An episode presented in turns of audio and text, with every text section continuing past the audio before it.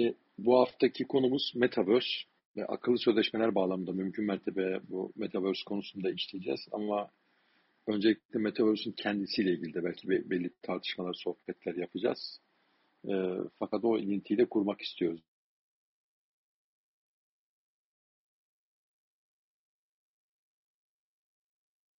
E, olan arkadaşlar görüyorum. Onun üzere biz geçen hafta e, oyun sektöründe akıllı sözleşmelerin kullanım alanlarına ilişkin bir sohbet yapmıştık ama konu oyun alanı, oyun sektörü olunca ister istemez e, konu e, Metaverse e, kavramına, o nosyona e, ilişkin olmaya başladı ve biz de dedik ki madem öyle biz e, bir oturumu buna ayıralım. Hani bir başka bir oturumun içinde tartışmış olmayalım.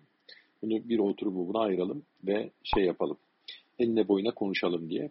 Umarım geçen haftaki böyle değerli katkıları olan arkadaşlar da tekrar gelirler aramıza. Çünkü yarım kalmış çok sözleri vardı onların da. Konuşulacak çokça şey var diye düşünüyorum. Onlara da gelirse daha zengin bir e, şey sohbet yapmış oluruz. Şimdi bu Metaverse kavramı öncesinde de yani değinen yazarlar falan oldu ama esas itibariyle insanların gündemine bu geçtiğimiz Ekim ayı sonunda bir e, Facebook'un bir isim değişikliği veya bu, bu kavramı kullanmasıyla ilgili gündeme geldi. Ve e, bir hayli de popülerleşti. Acaba Facebook ne yapmak istiyor? İşte Mark Zuckerberg e, kendi yönetimindeki sosyal medya mecralarını e, nasıl bir ayrı bir dünya kurma yönünde falan şey yapacak, e, kullanacak e, bununla ilgili bir hayli yazanlar, çizenler, tartışanlar oldu. Clubhouse'da da ben bir iki tanesi de izlemiştim. Metaverse konusunda oturumlar düzenlendi. Oralarda da böyle keyifli, güzel, böyle ufuk açıcı, e, bir yanıyla da heyecan verici e, şeyler, tartışmalar, konuşmalar oldu. E, burada tabii tartışmalar genellikle şey oluyor.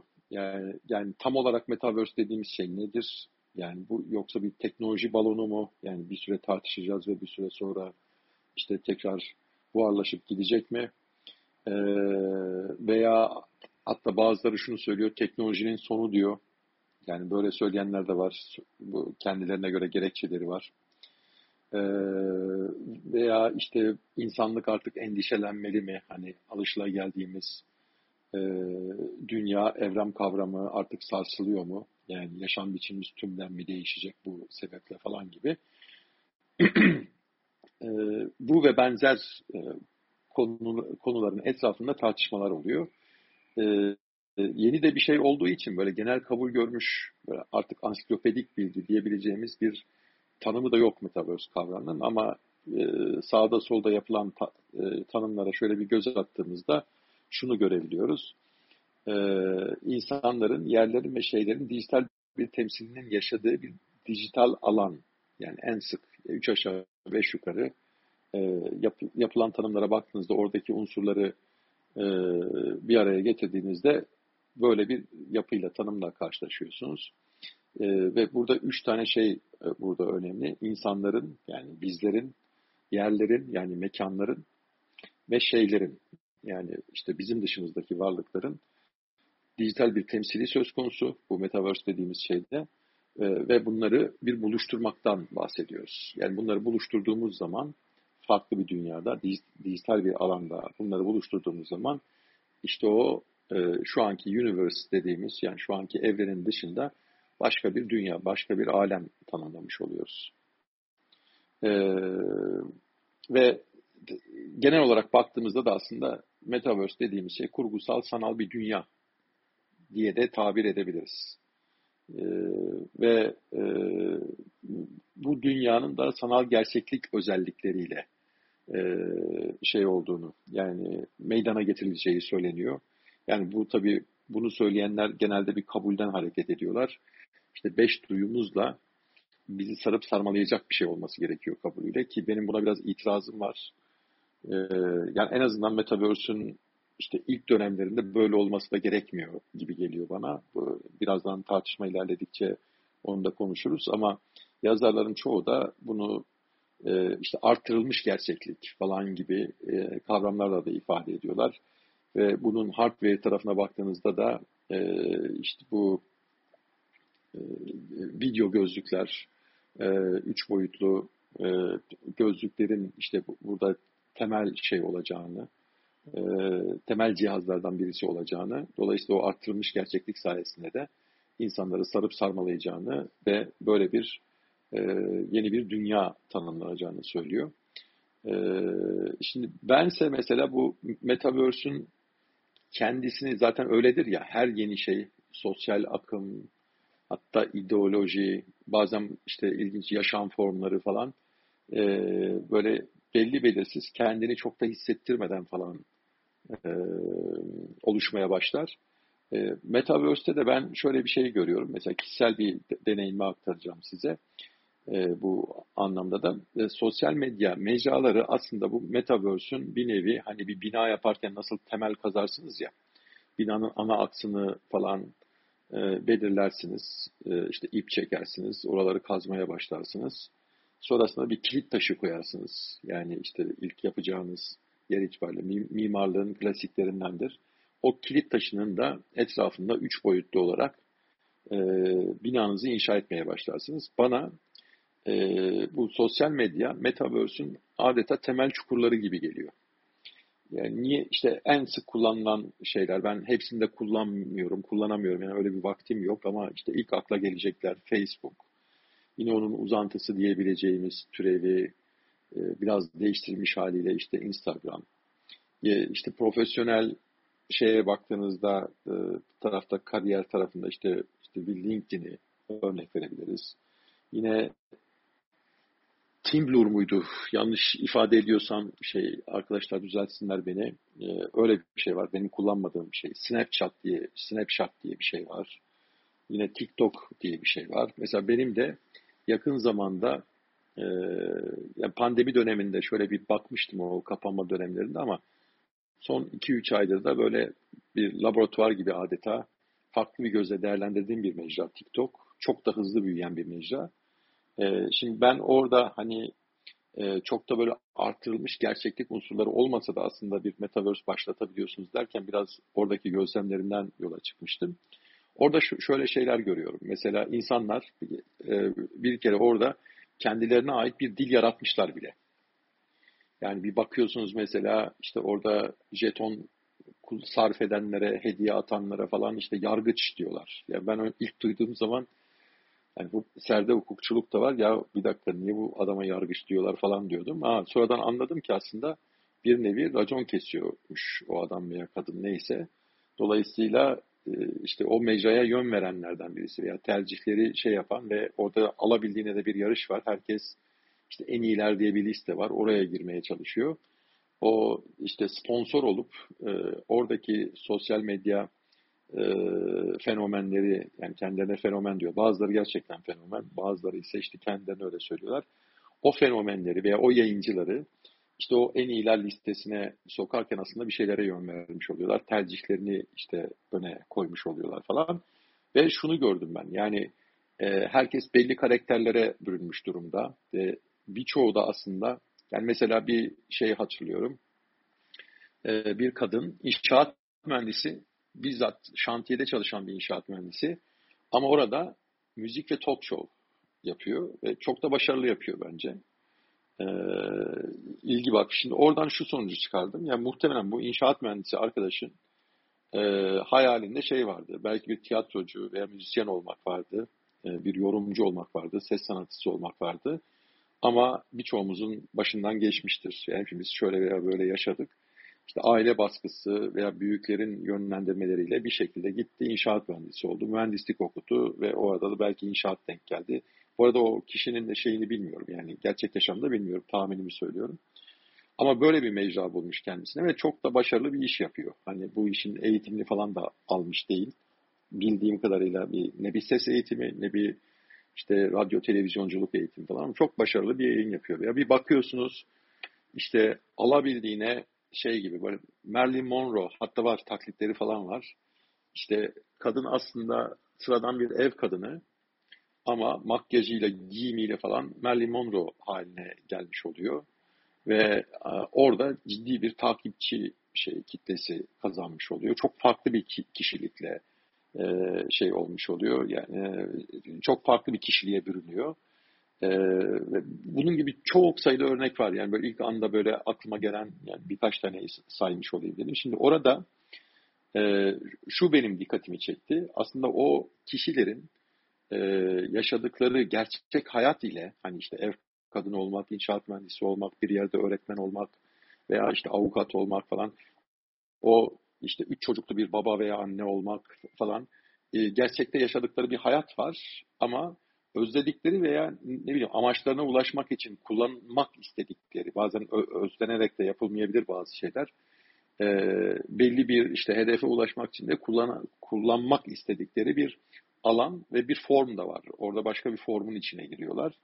Ve açıkçası bence Metaverse biraz da buralarda yatıyor. Hani illa işte bu sanal gözlükleri takmak, arttırılmış gerçeklik e, şeyleriyle sesti, kokuydu, işte tene gelen şey yani bir rüzgar, buhar, ısı vesaire olmasına da gerek yok. Aslında orada kişiler bambaşka bir şeye, kimliğe falan bürünmüşler. Ve en önemlisi şunu görüyorsunuz mesela o mecraya dikkat ettiğiniz zaman kendi ekonomisini de yaratmış. Hatta orada gördüğüm kadarıyla böyle şeyler de var. Yani böyle birinci sınıf yayıncılar, ikinci sınıf yayıncılar, amatörler, saçmalayanlar falan filan. Ve çok ciddi bir şekilde de orada bir para da dönüyor. Yani bir Instagram'da, bir YouTube'da falan dönmediği kadar para dönüyor. Yani Çinlilerde e, takdir etmek lazım. Yani bu işi kafalarında çok güzel kurmuşlar. Yani e, bu, bu işin ekonomisinin nasıl olacağı konusunda da güzel bir dizayn oluşturmuşlar. Kendileri de çok iyi şey yapıyor. Ne derler? E, gelir elde ediyor, ediliyor. Mesela atıyorum her 100 TL'lik jeton aldığınızda bunun %70'i şirkete kalıyor. %30'u sadece yayıncıya gidiyor falan böyle. Hatta jetonların ikinci piyasası oluşmuş ve hatta şey toptan piyasalar oluştu, oluşmuş.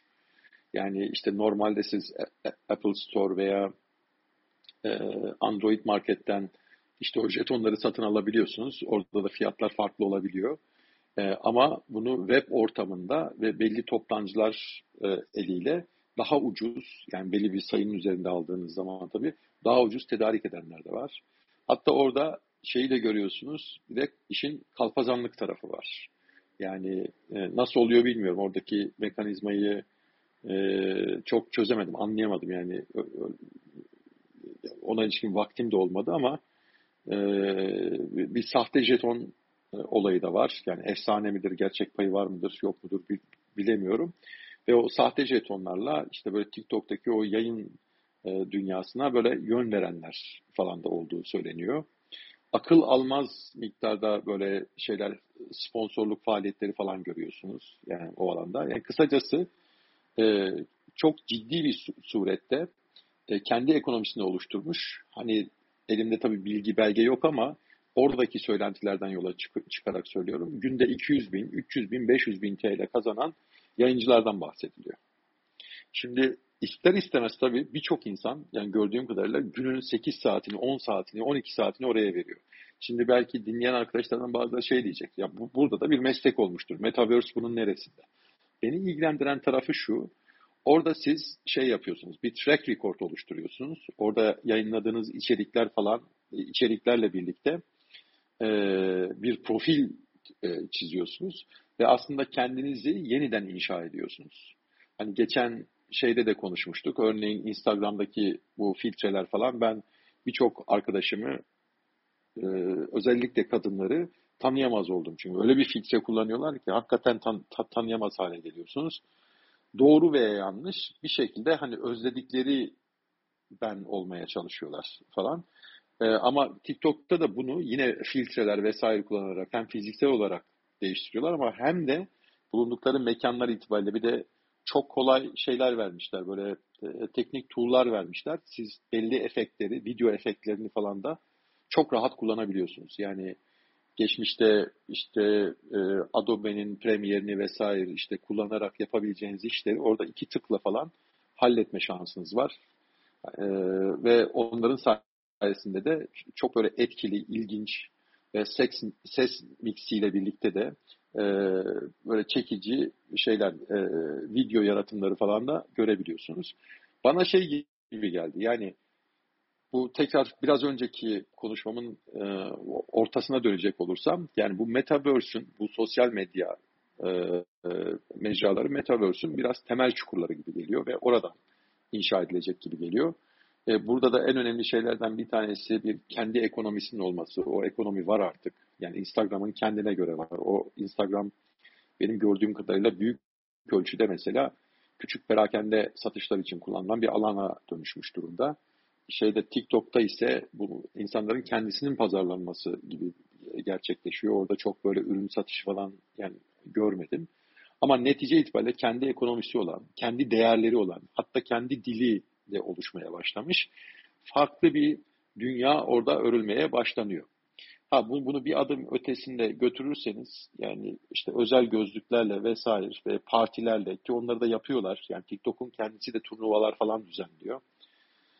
Yarışma veya etkinlik şeklinde veya işte mesela belli hassasiyet e, noktalarından hareketle böyle sosyal sorumluluk projeleri falan da yapıyor, yap, yapıyorlar ve orada e, video tool'ları veya şeyler vererek e, e, efektleri hazır e, kurulmuş efektleri vererek insanların daha böyle hoş, eğlenceli ve işte farklı görüntüler elde edebileceği şeyler de ellerine verip ne bileyim bir ormanlarla ilgili bir iklim değişikliğiyle ilgili e, falan etkinlikler de e, düzenleniyor. Ve bir şey daha ilginç geldi. Mesela orada liderler var. Böyle ülkeler tanımlıyorlar. İşte daha çok aile diyorlar buna. Ama bana şey gibi geliyor böyle klan gibi. Ve o işte klanlar, o aileler işte başka ailelerle çatışıyorlar. Alabildiğine birbirlerine giriyorlar. Orada ciddi bir çıkar çatışması falan da var. Ve onlar kendi aralarında böyle işte gruplar falan oluşturuyorlar, etkinlikler yapıyorlar. Telegram, WhatsApp grupları üzerinden örgütleniyorlar falan. Şimdi baktığınız zaman da orası almış başını gidiyor. Ben de mesela yakın zamana kadar 2-3 ay öncesine kadar e, şey arası da böyle açıp kafa, işte seyahat ederken falan kafa dağıtmak için kullandığım bir mecraydı. Ama şimdi böyle sosyal bir laboratuvar gibi ben orayı izliyorum. Ve bana öyle geliyor ki işte e, TikTok örneğinden yola çıkarsam e, orada bir metaverse aslında işte e, bir cenin şeklinde e, başlamış artık. Yani kendi ekonomisi de var. İnsanlar vaktinin önemli bir kısmını işte orada artık harcıyor. E, hayallerini artık orada kuruyor. Yani e, mesela orada kalkıp şey yapıyorlar. Yani gerçek dünyada diyelim nasıl selebritiler olur ve siz tanışmak isterseniz imzalı bir resim falan hani eskiden böyle şeyler olurdu. Artık öyle olmuyor o or, oranın kendi fenomenleri, o celebrity'leri e, ile işte tanışmak, onunla takipleşmek, işte onun yayınlarına katılmak veya sizin açtığınız yayınlara onun gelmesi falan gibi şeyler önem arz etmeye başlamış. Başlı başına başka bir alem olmuş çıkmış yani. Ben giriş konuşması olarak bir burada keseceğim. Diğer arkadaşlarıma söz vermek istiyorum. Buyurun arkadaşlar. Bıraktığım yerden de devam edebilirsiniz. Bugün tartışılmasını istediğiniz bir noktadan da başlayabilirsiniz. Takdir sizin.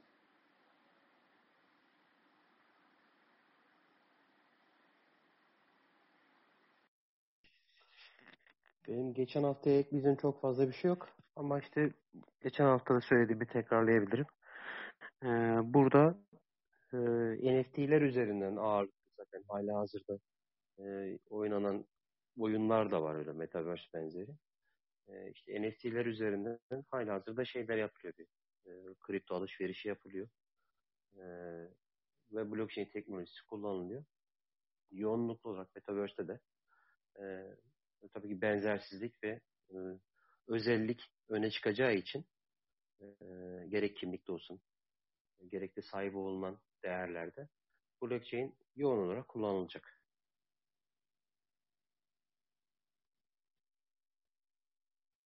Ben de şöyle bir şey ekleyebilirim. Ee, şimdi akıllı sözleşmeler ve metaverse diyoruz. Şimdi sözleşme dediğimiz zaman benim en çok kullandığım terimlerden bir tanesi sözleşmenin içeriğini belirleme özgürlüğü, sözleşme serbestisi dediğimiz zaman her, ülke, her ülkede bizde de borçlar kanununda, farklı kanunlarda bu sözleşme serbestisine çok atıfta bulunur. Ama şimdi mesela siz e, Mustafa Hocam Metaverse'de hemen herkesin, isteyen herkesin bir sözleşme, akıllı bir sözleşme yapabilmesi e, gerçek bir sözleşme serbestisi olarak adlandırılabilir. O zaman orada e, bunu düzenleyen ya da işte e, sınırlayan bir e, kanun da olmayacak. Yani ben işte şu şartları taşıyan bir sözleşme düzenleyip bu sözleşme işte şeye rekabet hukukuna aykırı mıymış? İşte ya da işte e, kişinin e, bir takım haklarına e, zeval verir miymiş? Ya da bu tür işte e, tekelci miymiş değilmiş? Birine bakılmadan herkes o akıllı sözleşmeyi smart contracts'ı düzenleyebilecek. Ben bunu anlıyorum Metaverse. Çünkü Metaverse geçen hafta konuştuğumuz gibi hani en azından ben öyle düşünüyorum. Şey değil yani ikinci bir dünya değil. Ee, bu dünyayı da içine alan bir dünyadan bahsediyoruz. Yani bunun sınırları hani hatırlarsanız geçen hafta işte Google Maps midir bunun sınırları yoksa işte e, başka bir tür şu an alış, aşina olduğumuz e, programdan mıdır diye düşünürken e, hayır bu çok daha ötesinde bir şey. Yani gidip Hani siz şey demiştiniz galiba yaşadığınız mahalleye örnek vermiştiniz orası diye. Ama Metaverse'de bir başkası çok anlamsız bir yerde. İşte yani Mars değil daha da uzaklarda ya da daha da içimizde. İşte e, adam kalp kapakçığında da yaşayabilir. Eğer kendisini o şekilde konumlandırıyorsa. Ben öyle bir e, evren düşünüyorum. Yani şu anda içinde bulunduğumuz evrenin de içine alan bir evren düşünüyorum. O yüzden belki bir soru olarak şunu sorabilirim Mustafa Hocam. Yani oradaki sözleşme serbestisi tamamen aslında gerçeğe ulaşmış oluyor. Gerçek bir serbestlikten bahsediyoruz. Yanlış mı düşünüyorum acaba? Yani bir yönü, soruyu yanlış anlamadıysam bir yönüyle evet katılıyorum size ama e, şunu da unutmamak gerekiyor. Şimdi akıllı sözleşme dediğimiz şey bir uygulama netice itibariyle. Ve uygulamaları da doğaldır ki bireyler yapamazlar. Yani biz iki tane insanı yan yana getirelim. Yani bizim örneğin borçlar kanunu sisteminde kanuna ve ahlaka aykırı olmayan olmayacak bir şekilde o insanlar böyle hibrit tarzda da nevi şahsına minhas sui generis bir sözleşmede meydana getirebilirler. Yani anlaştıkları şeyin içeriğine, birbirlerine vaat ettiklerine e, baktığımızda e, şey, akıllı sözleşmelerde ise bu böyle işlemeyecektir. Çünkü yani hani haftalardır konuşuyoruz. Verdiğimiz örnekler e, hatta ilk örneklere falan baktığımızda bunlar bir hayli karmaşık. Çok taraflı e, e, şeyler, yapılar. Dolayısıyla da aslında burada girişimciler şey yapacaklar, ne derler, e, önce olacaklar. O akıllı sözleşmeleri onlar dizayn edecek, onlar önerecek ve o akıllı sözleşmelere bir şekilde katılan üçüncü şahıs konumundaki kişilerle de büyüyecek bu akıllı sözleşme sistemi. O anlamda yani herkesin özgür, özgürce yapacağı bir nesne e, nesneden veya öz, özgürce belirleyeceği bir alandan bence bahsetmiyoruz. Ha genel olarak e, kategorik açıdan evet bir serbestli olacak. Yani alabildiğine kanuna ve ahlaka aykırı olmadığı müddetçe işte her konuda e, sözleşmeler, uygulamalar e, oluşturulabilecek. Ama sonuçta fiziken baktığımızda yani gerçek birebir reel olarak baktığımızda bunu ancak girişimciler yapacak ve tek taraflı olarak önerecek. Ha siz ona taraf olursunuz olmazsınız. Orada da hatta hatırlarsanız şeyi tartışmıştık. Bu biraz o sözleşmenin performansı belirleyecek. Çünkü insanlar eninde sonunda rahatlarına, konforlarına yeniliyorlar. Bunu konuştuk. Hani smart telefon kullanmayanlar, işte kredi kartı bile almayanlar eninde sonunda alıyorlar bunu. Niye? Çünkü artık yaptıkları bir sürü şey onlar üzerinden e, e, rahatça gerçekleştirilebildiği için işte akıllı sözleşmeler dediğimiz o uygulamalar da e, hayatın içindeki ihtiyaçlara cevap verdiği oranda e, tutulacak ve tek yönlü bir şey olacak aslında. Yani genel işlem koşulu tarzında bir şey olacak. Ha, siz ilk etapta inceleyeceksiniz, belki burun kıvıracaksınız, direneceksiniz, girmeyeceksiniz. Ama eğer o sözleşme tutarsa ve işte geniş kullanım alanı bulur, kendi ekonomisini yaratırsa e, o zaman da mecbur kalıp gireceksiniz. Çünkü belli şeylerden uzak kalacaksınız öbür türlü. Yani o anlamda hani görece bir yani sözleşme serbestisi kategorik olarak kalacak ama girişimciler eliyle e, şekillenecek bir alan olacak gibi geliyor bana. Ha, bu arada Metaverse tarafında da siz aslında bir sözleşme yapıyorsunuz. Hani demin ben sosyal medya e, mecralarını söylerken onları hani şey diye tanımladım kendimce işte Metaverse'ün temel çukurları gibi e, isimlendirmiştim. Aslında siz o sosyal medya şeylerinde e, e, platformlarında yer alırken de oranın kurallarını kabul ediyorsunuz. Yani var mıdır başka örneği bilmiyorum ama yani olduğunu zannetmiyorum. E, bayağı uzun ve hiçbirimizin de aşağı yukarı okumadığı, belki merak edip zaman zaman bakmışsınızdır ama ben de hukukçuyum ama ben de okumuyorum netice itibariyle ve imzalayıp accept ediyorum deyip yani girdiğiniz sözleşmeler aslında onlar.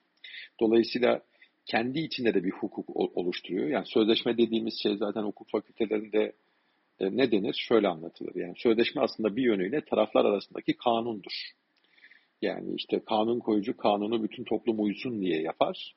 Ama taraflar bir araya gelip herhangi bir konuda bir anlaşma yaptığı zaman kuralları kendileri koyarlar. Yani kanunları kendileri koyarlar. O yüzden de sözleşmeler hukukunda temel şey şudur. Tarafların kendi aralarında neyi kararlaştırdıklarına bakarlar.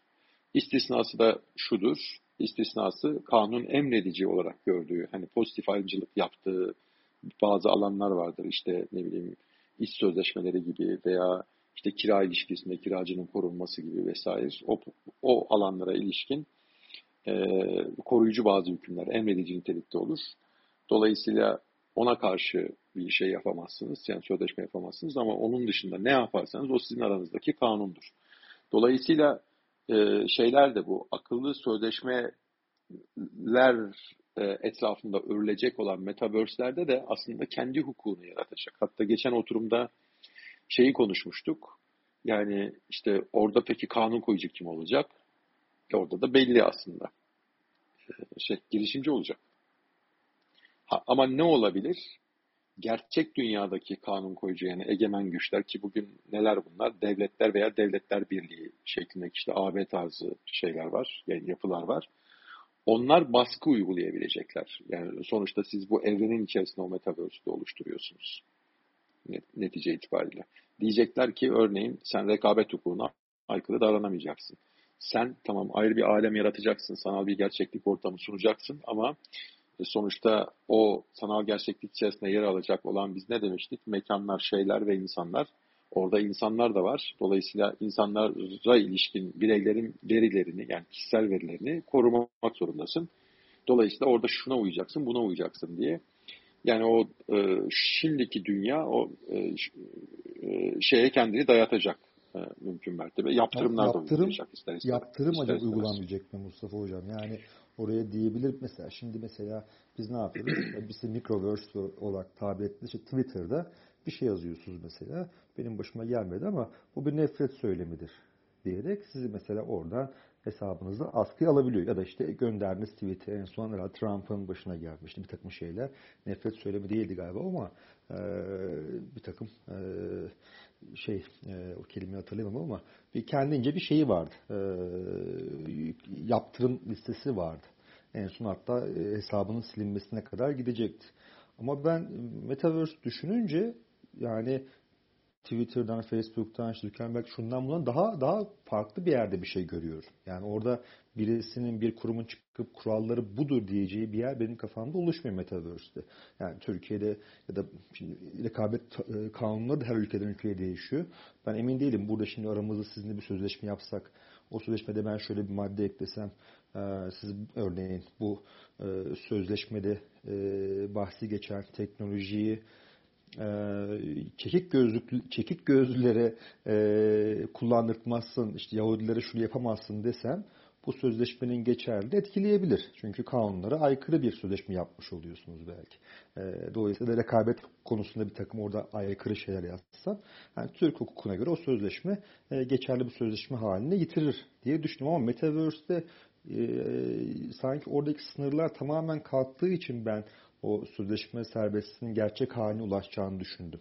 Yani ben işte Mustafa Bey öyle bir sözleşme, daha doğrusu ben ortaya öyle bir sözleşme koyuyorum ki yani take it or leave it gerçek anlamına ulaşıyor. Ya kabul et, imzala ve seninle bir sözleşme yapalım ya da ayrıl e, noktasında. Ve hani herhalde e, katılan herkesin yapabileceği sözleşmeler olacak diye düşünüyorum. Ben en azından aldığım bilgiler e, bu yönde. Evet. Ama şeyler zaten kendini yavaş yavaş belli ediyor. Örnek vereyim mesela Apple Store ve Android Market. iki tane büyük pazar biliyorsunuz. Oralar Metaverse teşkil ediyor anlamda söylemiyorum ama ileride hani Metaverse'te kim kanunları koyacak ve uygulayacak derken Hı-hı. benim fikrim girişimciydi ya. Şimdi Apple Store'da Apple var. Android Market'te de işte Google var yani arka tarafta. Onlar koyuyorlar o kuralları. E, o Android Market'te örneğin bir IP ile ilgili e, bir ihtilaf yaşandığında ki biz yakın zamanda e, yani mesleki faaliyet olarak da bazı ihtilaflarda tarafları temsil ettik. E, benim için de ilginç bir deneyimdi son 2-3 yıl içerisinde. Şunu gördüm, orada ilginç bir yöntem kullanılıyor. Örneğin Apple tarafında özellikle Apple dahil olmuyor. Yani örneğin diyelim bir oyun veya bir uygulama sahibi sonraki bir uygulamanın kendisini taklit ettiğini, şu veya bu yönüyle ilgili şey e, e, kendi işte IP, e, IP hmm. haklarını evet, e, ihlal ettiğini iddia ettiğini, tecavüz, Aha. aynen hmm. bir infringement olduğunu söylediğinde e, Apple bunu doğrudan uygulamıyor. Yani çok bariz şeyler var tabii yani alır tıpatıp şeyini koyarsanız o ayrı bir olay da. Ama böyle tartışma götürür yerlerde e, şey yapmıyor bunu ne derler e, müdahil olmuyor. Sadece şöyle bir yöntem öneriyor çok enteresan bir şekilde. Diyor ki taraflar benim hakemliğimde de değil. Benim sadece gözetimimde e, tartışsınlar diyor. Apple kendisini CC'ye alıyor ve iki tarafı tartıştırıyor. İki taraf alabildiğine yani bazen işte 5-10 taneyle biten bazen yüzlerce süren 3 ay 6 ay süren tartışmalar yapıyorlar. Argümanlarını söylüyorlar, birbirlerini ikna etmeye çalışıyorlar. Ama orada aslında Apple'ın yapmaya çalıştığı şey şu.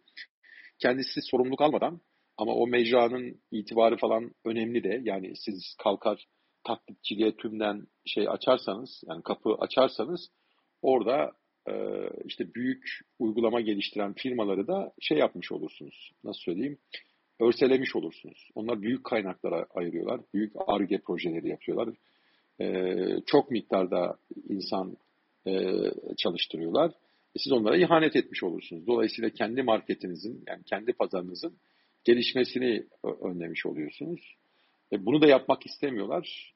Ama şunu da yapmak istemiyorlar anladığım kadarıyla. Bir, bir nevi bullying de oluşturmak istemiyorlar. O büyüklerin küçük şirketleri ezmemesi için de anında duruma nezaret edip alıp bir tarafın kulağını çekip kenara çekme yoluna da gitmiyorlar. Buyurun tartışın diyorlar. Ve orada aslında önermeye çalıştıkları şey e, bir uzlaşma kültürünü oturtmak ve zaman içerisinde tarafların zaten birbirlerini ya yoruldukları için ya da hakikaten anladıkları için bir noktaya varacaklarını bekliyorlar.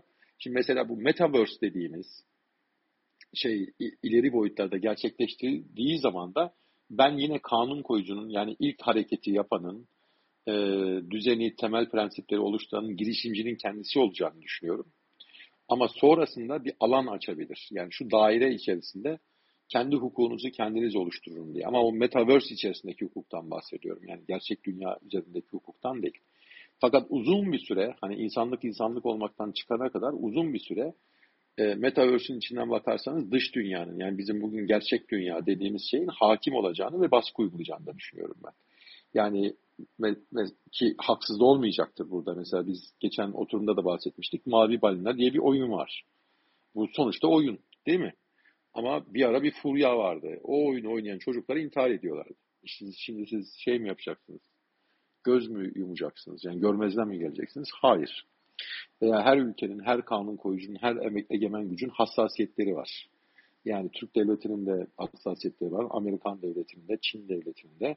Şimdi onlar bundan vazgeçme geçecekler. Hayır. Yani kendi tabiatlarına ihanet etmiş olurlar. Varlık sebeplerine ihanet etmiş olurlar. E, bu, bunlar da o düzeni ellerindeki erki kullanarak devam ettirecekler. Bu anlamda metaverse'ler üzerinde de etkili olacaklar. Ama herkes gücü kadar etkili olacak. Yani neyi kastediyorum? Şunu kastediyorum. Yani bugün dünyada dikkat ederseniz büyük sosyal medya mecralarını yönetenler tamamına yakın Amerikan. Şimdi yeni yeni Çinliler giriyor bir Avrupalı bir mesela şey odak görmedim ben. Yani Türkiye'den bir odak görmedim. Mesela Turkcell'in falan BIP miydi bir uygulaması var. Evet, evet. Bir şeyler yapmaya çalışıyorlar ama hani böyle bir ağırlık kazanmadı. Ruslar bir şeyler biraz etkililer ama e, yani tutulan bütün dünyayı sarıp sarmayanların ne olduğuna baktığınızda Amerikalıların açık ara olduğunu görüyorsunuz. Çinliler de şimdi geliyorlar. İşte e, WeChat'le, işte şeyle, TikTok'la falan e, e, geliyorlar. Ama sonuçta siz yaşam damarlarını kim elinde tutuyor? Yani mecranın sahibi o girişimci şirket kimin ülkesindeyse, kimin kanunlarına tabiyse çünkü bu dünyada da e, yani bir, bir kanuna falan tabi olmanız gerekiyor. Bir jurisdiction içinde olmanız gerekiyor.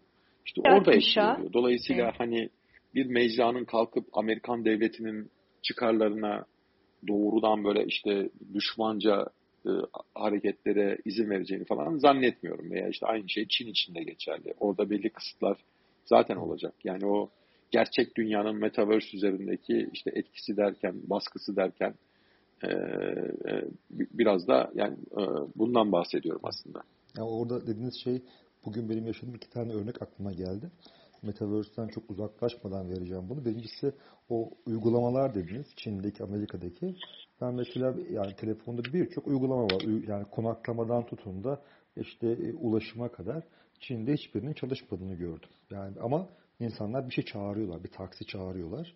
Ama Uber değil bu. Hani bütün bizim buradan bakınca işte e, Avrupa'da, Amerika'da herkesin kullandığı e, program şimdi yasaklı. Aynı şekilde sanırım en son e, yani e, WeChat'i de biz çok zor kullanıyorduk galiba. Oradan bir referans vesaire gerekiyordu. E, WhatsApp yine aynı şekilde hatta bir otellerde şey vardır siz de bilirsiniz. Hani şu şu siteler yasaktır, şeyle de giremezsiniz, VPN'le giremezsiniz gibi e, konular vardı orada. Ülkelerin dediğiniz gibi kendi e, hegemonyalarını e, devam ettirmek ve korumak için alacağı önlemler mutlaka vardır. E, aklıma şu geldi şimdi acaba Metaverse'e dahil olmak için bir donanım kullanılacaksa o donanım da e, bir user agreement'ı vardır. Kullanıcının o donanımı kullanarak e, kabul ettiği bir takım e, kurallar vardır diye düşünüyorum. E, belki o donanımlar konusunda bir takım e, şeyler, yaptırımlar yapılabilir diye düşünüyorum. Yani siz işte Google'ın gözlüğünü kullanarak o evrene dahil olacaksınız. Şunlar şunlardır kurallar. İşte efendim şundan şu şu gözlükle kullanacaksınız. Bunlardır diyebilirsiniz. Belki bu aklıma böyle bir şey geldi. Son olarak da şu. O bugün yaşadığım örneği anlatacaktım. Yazılımlar ve e, fikri aktar konusunda bir çalışma vardı, webinar vardı. E, orada şu önemli oldu, öne çıktı. Ee, şimdi sizin dediğiniz Apple örneği değil mi? App Store'du galiba değil mi Mustafa Hocam e, verdiğiniz evet. örnek? Evet. Tamam. Şimdi şöyle e, biliyorsunuz fikri ve sınai haklar çok ülkesel haklardır. Yani e, özellikle sınai haklardan bahsedersek örneğin bir markanız var. Bir ürün satıyorsunuz. Hani gidip o ürünün daha doğrusu şöyle o markayı bir mağazada görürseniz eğer şunu diyebiliyorsunuz. Ya bu benim ürünüm değil ama benim markamı kullanıyor. Dolayısıyla ben bunu durduracağım. Yani sınai ayaklar negatif bir hak olduğu için beni bana ait olan bir şeyi benden izinsiz kullanamazsın diyerek karşı tarafı durdurtabiliyorsunuz. Ama nerede yapıyorsunuz bunu? E, Türkiye'de ise eğer tescilli ise Türkiye'de siz bunu Türk adli makamlarına götürüyorsunuz ve ben işte şuradaki e, şu mağazada şöyle bir şey gördüm vesaire diyerek o marka tecavüzünü durduruyorsunuz. Şimdi yazılımlar konusunda böyle değil. Çünkü sizin tescilli olan bir hakkınızın e, satışını nerede gerçekleştiriyorsunuz? İşte e, Trump Tower'da değil ya da işte Ankara'da efendim işte bilmem ne AVM'sine değil. İşte App Store'da gerçekleştiriyorsunuz. O zaman şu da olabiliyor. Yani siz kendi ülkenizde bunun tescilini almışsınızdır. Ee, sizin markanızı kullandığını iddia ettiğiniz kişi de kendi ülkesinde almıştır. Çünkü ben e, şunu teknik olarak yapabiliyorum. App Store'a bir uygulama yüklediğim zaman bu uygulama sadece Türkiye'den e, kişilere ulaşsın diyebilirim ama e, bu da hani e, Facebook, App Store, Google, Amazon diyor ki hani marka tescilin var mı diyor. Bakın şey demiyor yani şu ülkede almış olman lazım, bu ülkede almış olman lazım demiyor. Eğer sizin bir tescil belgeniz varsa diyorsunuz ki benim bir yazılım firmasıyım, benim böyle bir tescilim var. Bu markanın aynısını bir başka firma da koydu. Ve benimle aynı sektörde. İşte örneğin e, arkadaşlık programı bu diyelim ki. Hemen onu e, o App Store'dan e, diskalifiye edebiliyorsunuz, gönderebiliyorsunuz. Ha, yani Apple dediğiniz gibi dahil olabilir. Ben göndermiyorum diyerek dahil olabilir. O zaman da işte yasal yollara başvuruyorsunuz. Ya da başka birisi sizin ürününüzü ya da daha doğrusu markanızı, o yazılım markanızı e, örneğin şeyden Facebook'tan dışarı attırabilir. Facebook'ta işler biraz daha kolay. Hemen formu doldurup tescil belgesini yükleyip e, gönderip karşı tarafın bir e, infringement içerisinde olduğunu, tecavüz içerisinde olduğunu gösterdiğiniz zaman böyle 48 saat içerisinde o kalkabiliyor. Şimdi işte Metaverse'de ben o, o açıdan Facebook'un Metaverse'üne benzetiyorum. Yani e, oradaki kurallar Türk hukuku olmayacak, Amerikan hukuku da olmayacak. Hani çok daha geniş bir hukuktan bahsediyoruz ve e, şeyi yok, e, sınırı yok. Yani herkes ben de haklıyım, ben de haklıyım diyebiliyor. Orada işte acaba kanun koyucu kim olacak ya da olmazsa da yani herkes birer Squid Game çekmek isterse çekebilecek mi? Valla orada benim, gör, benim gördüğüm orada Apple oluyor sonuçta App, App Store'da ki doğal da yani hani işin tabiatı gereği onun olması gerekiyor netice itibariyle. Evet. Ee, ileride de ben aynı şekilde gelişeceğini düşünüyorum ama dediğim gibi ikincil bir alan yaratıp kendi hukukunuzu şu sınırlar içerisinde kendinize yaratın diyebileceklerdir diye düşünüyorum ben. Tayfun Bey söz istedi. Buyurun Tayfun Bey.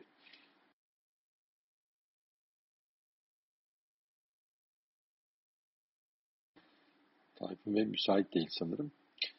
Ben aslında sesim geliyor mu? Sesim geliyor mu? Ha şu an şu an geliyor. Geliyor Tayfun Bey. Buyurun. Hocam şimdi bakın bu metaverse ortamında şimdi siz Apple'ı falan örnek veriyorsunuz da aslında bu bir bölüme doğru ama her şeyde Apple veya Google üzerinden işlemeyecek. Şimdi bu şirketler kendi metaverse'ini yaparken bir CRM kullanmaları lazım. Eğer blockchain teknolojisini kullandıkları zaman orada zaten kullandıkları platformun kendi kodları olacak. Bu yazılımlar üzerinden bazı şeyler yapılabilir. Eğer bu şirketler derse bizim kullandığımız blockchain teknolojisi, biz CRM diyelim işte veya işte ERP diyelim. Salesforce gibi bir program kullanıyor veya SQL Database. Bunu ya bunu kullanırlar. Burada insanlar buna güvenmez çünkü bu kayıtları bu şirketler değiştirebilir. İkincisi mesela blockchain teknolojisi kullansalar, e, public blockchain teknolojisi kullansalar bu kez güç tamamen ellerinde olmayacak. Private kullandıkları zaman e, kendileri gibi birkaç şirketin veya kendi şirketlerinin node olarak kullanmalar lazım. Bu da kontrolü tamamen bunlara veriyor. İnsanların da burada e, söz hakkı olmadığı için bazı insanlar bu platformlardan çıkabilirler. Şimdi bunun yanında bir de Open Metaverse dediğimiz şey olacak. Bildiğiniz kadarıyla işte bu open source programlarını kullanan insanlar bayağı çok. Bunları üretenler de çok. Bunlar da kendi e, katılımlarıyla bir blockchain yapabilirler ve metaverse üretebilirler. Sadece burada blockchain'den bahsetmiyoruz çünkü e, blockchain bir kayıt programı. Burada da zaten bu open e, metaverse'lerde siz dediniz ya kuralları kim koyacak yani? Hani girişimci korsa o zaman insanlar buna yanaşmaz. Ama community'nin kurması lazım. Şimdi bu DAO programı var ya işte bu geçenlerde mesela işte bu American Independence Bill var işte 1900 işte 1774'te yayınlanan ve 14 taneden bir tanesi kalmış olanı 50 milyon dolar almak istiyorlardı ama kaybettiler. Ama büyük bir para topladılar ve bu DAO işte Decentralized e, Autonomous Organization dediğimiz işte komünitelerin kendi kurduğu insanların mesela. Ee, böyle şeyler olacak. Bu kurallar burada mesela diyorsunuz ya işte e, bu insan şunu yapamaz, bunu yapamaz. Bu insanı buradan banlayalım mı falan dediğiniz olaya geldiği zaman bunu genelde komüniteler yapacak. Yani aynı blockchain'deki gibi yani proposal'lar yapacaklar. Yani yine bir ekleme yapabilir miyiz? Kodlarda değişiklik yapmalı mıyız? Veya işte şu e, user'ı benlemeli miyiz? Gibi gibi olaylarda kanunları kendileri verecekler. Çünkü siz zaten kendinizin kullanamadığı yani middleman'in olduğu, başkasının yönettiği, sizin üzerinizden para kazanan kapitalist bir düşünceniz var. Oyun mu yemek istiyorsunuz yoksa kendiniz mi yönetmek istiyorsunuz? Şimdi bu e, community olayı çok önemli mesela metaverse'lerde. Çünkü insanların mesela büyük bir bölümünün de gideceği yer orası. Çünkü onlar kendisi karar vermek istiyor.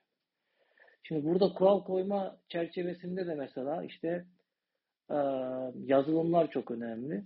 Ama siz bir open source e, e, metaverse yazdığınız zaman her zaman her şeyi değiştiremiyorsunuz. Çünkü burada işte e, Oracle meseleleri oraya e, e, şeye giriyor, mesele bağlanıyor metaverse. Çünkü bu Oracle'lar dış dünyadan data almaları lazım.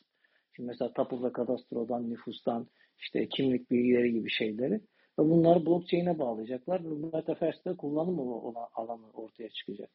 Burada mesela devletlerin open uh, open source metaverse dediğimiz yerde bayağı limitli olacak yani. Bunların sadece bilgi verecekler.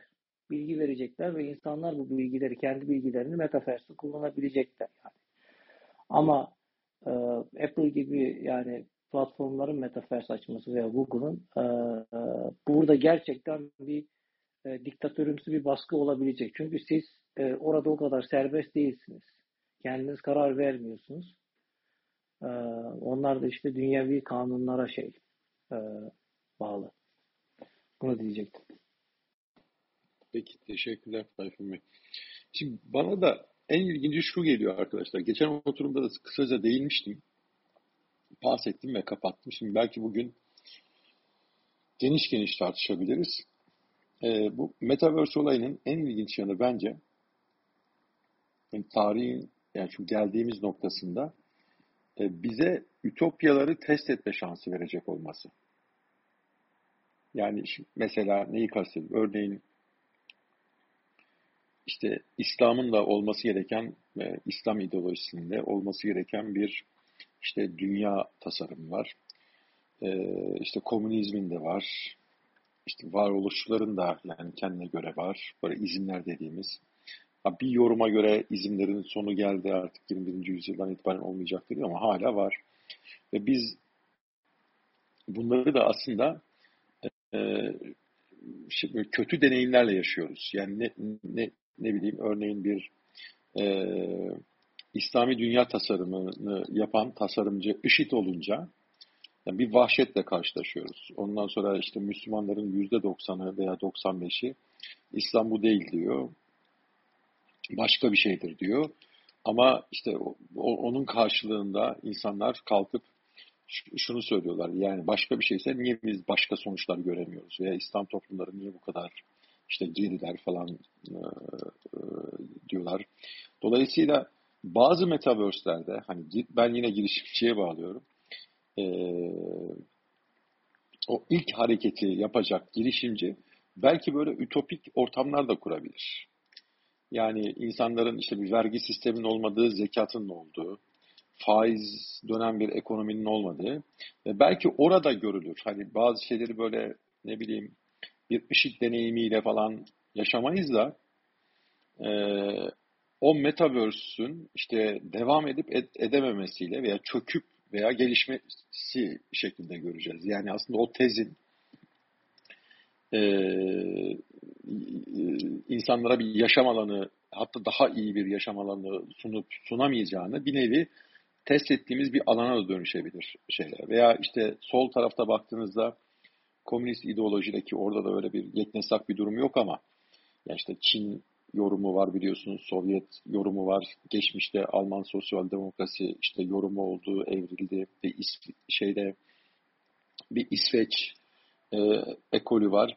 Şimdi o şimdi sorarsanız yani e, birçok işte kendini sol diye tanımlayan insanlara ya işte Sovyetlerin tarihsel koşulları gereği orada şöyle bir şey oldu. Devlet kapitalizmi oluştu. Şöyle oldu, böyle oldu falan diyecekler. Ama Metaverse aslında bir yerden sonra bu tür e, düşüncelerin de kendini test ettikleri, ideolojilerin kendini test ettikleri bir alana da dönüşebilir. Yani birileri çıkıp bunu blockchain üzerinde de işte yapabilir. Çok basit. Çünkü ben şuna da inanıyorum. Yani nasıl e, eskiden yani yazılımcılar daha iyi bilirler. Umarım yanlış ifade etmem ama veya anlaşılır ifade edebilirim.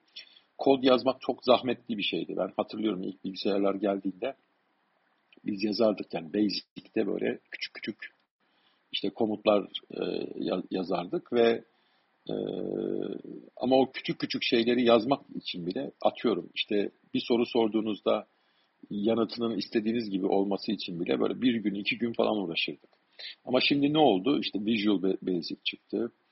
E, hatta ara diller çıktı. Yani kod yazmak daha kolay hale geldi. İşte template'ler oluştu. Belli şeyleri, modülleri hazır alabiliyorsunuz. Veya işte web tasarımına baktığınız zaman işte şirketlerin sunduğu şeyler var. WordPress vesaire gibi işte çözümler var.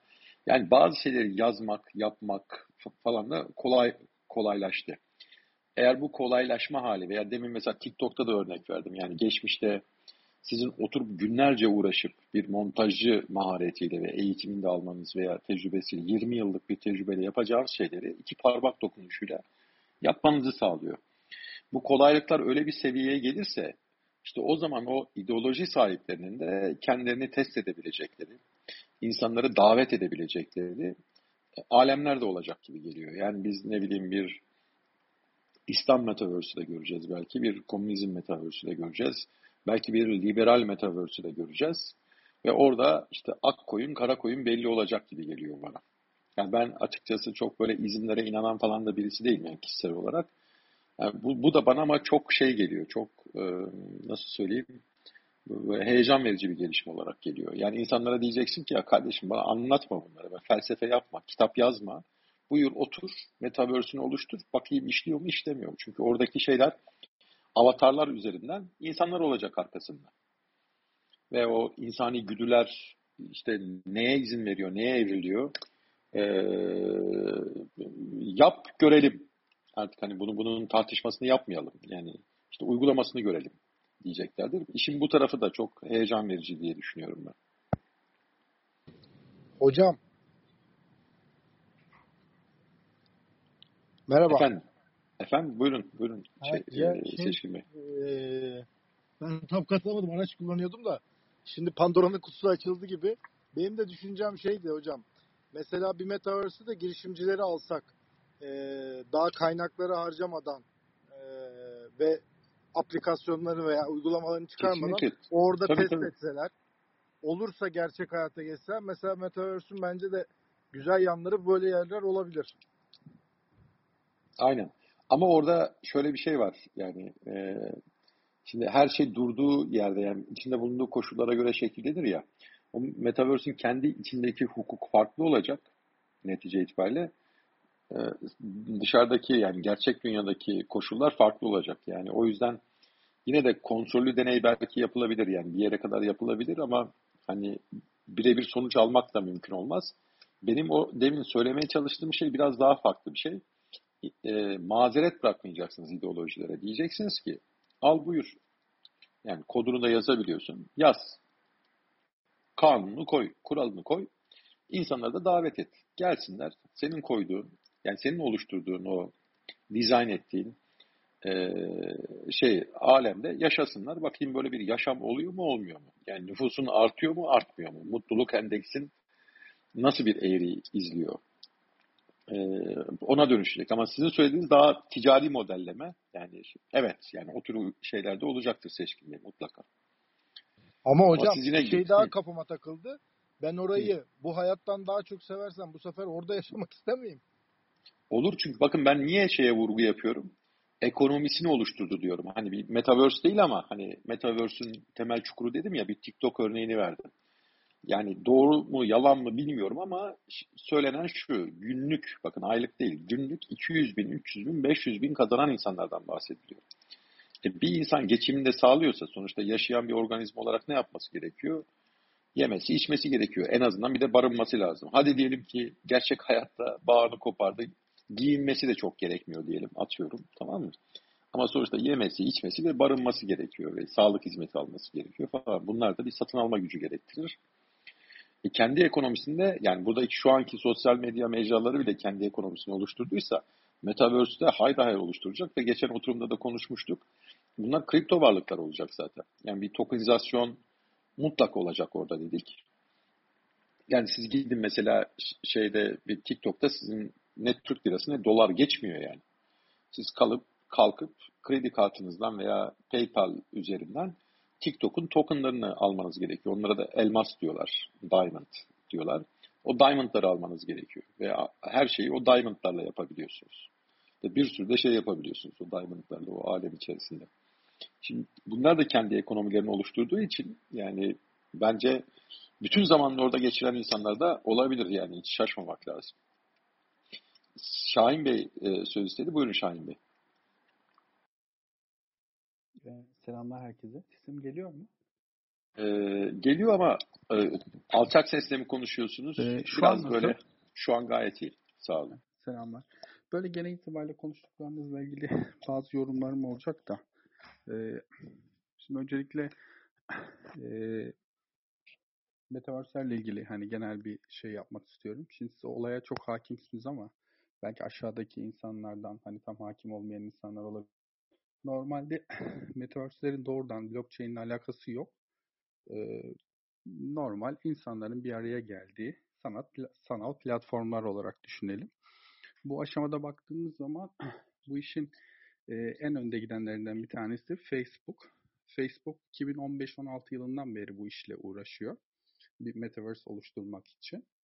E, 2007 yılında da Google'un bir tane şey var. E, Google Maps'i metaverse olarak e, sanal bir dünyada, virtual dünyada insanları bir araya getirmek olarak bir fikir olarak atılmış.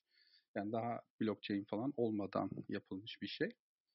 E, dolayısıyla şirketler e, bu tarafa e, yönelmiş durumda. Şimdi Facebook'un 2015'ten bu yana Facebook'un gelirlerini %25'ini bu Metaverse içerisine e, harcama durumu var. Horizon diye bir Metaverse'leri var bunların. Yani bu şu anlattığım kısımda hiç blockchain yok. E, insanları tamamen oraya çekmeye çalışacaklar. Ama işte tamamen geliştirme aşamasında early adaptörler adaptörlerin olduğu bir yer. Herhangi bir şekilde finalize edilmiş bir product yok. Sadece şöyle bir bu senenin başında şöyle bir şey oldu. Ee, bundan 2-3 ay önce e, Mark Zuckerberg şey kararı aldı. Artık bu e, early adaptörs'ten mass adoption'a geçeceğiz kararı aldı. Onun akabinde bir anda e, herkes Metaverse konuşmaya başladı. Yani aslında Facebook'un yapmak istediği platform Horizon platformu. Burada e, yazılımcılar geliştirmelerini yapsınlar. E, yine Facebook'un aslında şöyle bir ifade edeyim. E, şimdi bir yere geleceğim. Hani buradan smart contract'la alakası yok değil demek değil amacım. Sadece şu. Facebook niye büyük? Ortalama bir web sitesi yaptığı için değil. Facebook'un büyük olmasını sağlayan olay şuydu. Facebook insanların kendi içerisinde oyun yazmasını sağladı. Kendi yazdığı oyunlar değil. Yani ben oyun yazıyorum, Facebook'a yüklüyorum ve insanlar oradan kullanmaya başlıyor. Şimdi farklı bir, bir Mustafa Bey'in örneğine benzeyen bir örnek daha vereceğim. Örneğin Apple'ın e, application platformu da aynı şekilde. Apple bir altyapı sağlamış. Evet ben bir tane oyun yazıyorum ya da bir tane uygulama yazıyorum. Oraya koyuyorum. İnsanlar indiriyor. Yine Google için de aynı şekilde. Google Play Store için de aynı şekilde. Yani şu an dünyada büyük olan, insanların çok büyük oranda kullandığı şeyler bir tane şirketin tek başına yaptığı bir şey değil. Bir tane şirketin hazırladığı bir altyapı var. O altyapıyla insanların oraya bir şeyler yükleyip e, yani development'u e, insanların outsource etmek gibi bir şey diyelim size. Hani sadece kendi e, çalışanlarının yetkisinde bıraksalardı e, ne Facebook kadar büyüyebilirdi, ne Apple bu kadar büyüyebilirdi, ne de Android Store büyüyebilirdi. Şimdi Facebook şu an ciddi bir şekilde şeyi zorluyor. 7-8 senedir gelirlerinin %25'ini bu iş için harcıyorlar ve herkes diyor ki sen başarısız olacaksın. Çünkü Google gözlük başarısız oldu, o başarısız oldu. Ama ısrarla burada devam ediyorlar. Şu an yazılımcıları da şeye zorluyorlar. Eskiden e, Facebook içerisinde örneğin oyun yazan Zynga dünyanın en büyük şirketi. 2-3 tane developer'ın başladığı şirket şu an en büyük oyun şirketlerinden bir tanesi. Şu an yazılımcılara da e, sen bir tane oyun yazacaksın. Bu yazdığın oyunu Play Store'a, e, Apple Play Store'a yükleme. E, gel bizim uygulamamızın içerisine deploy et baskısı ya, yapıyor. Ve bunu yaparken de e, şunu sunuyor ortaya. Benim milyarlarca kullanıcım var. E, sen gel orada 1 lira bile kazansan korkunç para elde edersin. E, baskısı yaratmaya çalışıyor. Bu konuda en başarılı örnek Roblox. E, Roblox oyunu e, şu an çok ciddi bir şekilde gençler tarafından oynanıyor. Ve e, yazılım geliştiriciler de Roblox içerisinde oyun yazıp insanların e, oynamasını sağlıyor. Şimdi burada şeyi e, düşünebiliriz. Yani biz ne yapıyoruz insan olarak? İşte ne bileyim yiyoruz, içiyoruz, işte sevişiyoruz, geziyoruz. Bunlar fiziksel ihtiyaçlar. E, para kazanıyoruz. Bir de zihinsel olarak ne yapıyoruz? Zihinsel olarak da kafamızla yani aynı şu anki bu odada bulunduğumuz gibi yani kafa dengi insanlarla bir arada bulunup zihnen mutlu oluyoruz diyelim. Şimdi burada şey çok önemli. Hani bizim metaverse dünyasını oluşturmamız çok önemli değil. Ama Z kuşağı açısından çok önemli. Ben iki hafta önce bir kahvaltıya gittim. Ee, kahvaltıda işte aile, akrabalarımızdan bir tanesinin kızı, kız 6 yaşında bu arada. Ee, arkadaşı aradı. E, görüntülü konuştular. Dedi ki Roblox'a gel Adopt Me oynuyoruz. Şimdi 6 yaşında kız diyor bunu. Ee, arkadaşını çağırırken diyor ki Roblox'a gel Adopt Me oynuyoruz. Şimdi bu iki kız evet hemen join oldu bağlandı. Adopt Me diye bir oyun var. Bir sürü oyun olduğu gibi. Bunlar akşama kadar oralarda takılıyorlar. Yani artık sokağa çıkmıyorlar. Orada takılıyorlar. Orada istediği her şey var. Arkadaşları var. E, eğleniyor. Ve bir başka örnek daha söyleyeceğim. Başka bir arkadaşım daha var. Onun da ilkokul 4. sınıfta kızı var. Kız Roblox oynamaya başlamış. Roblox içerisinde tişört dizayn edip tişört satmaya başlamış. Böyle aylık 300-400 dolar şu an para kazanmaya başlamış. Yani ilkokuldaki bir çocuktan bahsediyoruz. Ve bu kripto based bir oyun değil. Onu söyleyeyim size. Ama hani bu kız büyük bir ihtimal hani biraz daha profesyonelleşecek ileride. Nasıl hani TikTok influencerların olduğu gibi. E, çünkü 2-3 sene önce TikTok'ta herkese böyle aptal şeylerle uğraşıyordum falan diye. Hatta bilenler biliyor. Ben girişimciyim. O yüzden TikTok'u çok yakından takip eden biriyim. Yani 4-5 sene öncesinden takip eden biriyim. Şimdi TikTok'ta Marul Kafa diye bir tane çocuk var. Böyle saçma sapan hareketler yapan bir çocuk. Annesi babasını çıldırtan bir çocuk. Yani yaşı işte 20-30 yaşlarda. Ben de keyifle izliyorum o çocuğu. Yani evet biliyorum. fark ettim zaten hani şeyi e, evet, orayı evet. takip ettiğinizde e, Mustafa Bey. Çünkü ben genelde hani insanlara bakıyorum TikTok küçümsedikleri için e, hiç uzak duruyorlar. Ama şöyle söyleyeyim. Yani sözünüzü çok özür dilerim. Sözünüzü balla keseceğim. Bir örnek vereceğim. Benim için çok öğreticidir. Geçmişte ben Alcatel'in hukuk müşaviriydim ve İran pazarı da ya bize bağlıydı şey. Ben hatırlarım bir altyapı şeyi olurdu. Konu dağılacak gibi ama o aradaki farkı görmeniz açısından söylüyorum. Ee, işte er, er, Alcatel, Ericsson, Nokia, e, Siemens bütün bunlar biz hepimiz bir e, aynı uçaktayız. Yani heyet olarak gidiyoruz, ihaleye katılacağız ya. Pasaport sırasına girerdik. Uçağın en arkasında böyle aşağılanan şey olan Huawei vardı. Ve herkes pasaport sırasında bakar gülerdi onlara. Yani bu bahsettiğim yılda e, 2005 veya 2006 olması lazım. Bak. E, şu an devir ne kadar o, değişti? Aynen. Şu an Huawei dünya patent şampiyonu açık ara yani software'de, hardware'de şeyde Nokia bitti, Ericsson kalmadı gibi bir şey. Yani işte Alcatel bitti, Nokia'nın içinde eridi. Şey yerle yeksen oldu. Siemens çıktı o alandan, Telekom'dan çıktı. Ve Huawei şu an açık ara yani önde gidiyor. Ee, ve şu an bizim kullandığımız bütün mobil cihazlarda yani telefonların içindeki şeylerin de önemli bir kısmı Huawei zaten. Ee, yani TikTok'un da öyle bir yanı var. Yani insanlar küçümsüyorlar, şey yapıyorlar falan ama evet arabesk bir tarafı var. Orası bir derya falan ama çok farklı yerlere gidiyor orası. Yani ben orada şeyi benim açımdan şu önemli. Girişimcilik açısından bakacak olursanız en hızlı growth'un olduğu bir yer. Çünkü baktığınız zaman sosyal büyüme anlamında baktığınız zaman 1 milyarın üzerinde download'u var ve çok hızlı bir büyüme. Onun dışında normal bireysel olarak sen bir tane kendini anlatmak istesen Instagram'da asla ünlü olamazsın artık geçmiş durumda.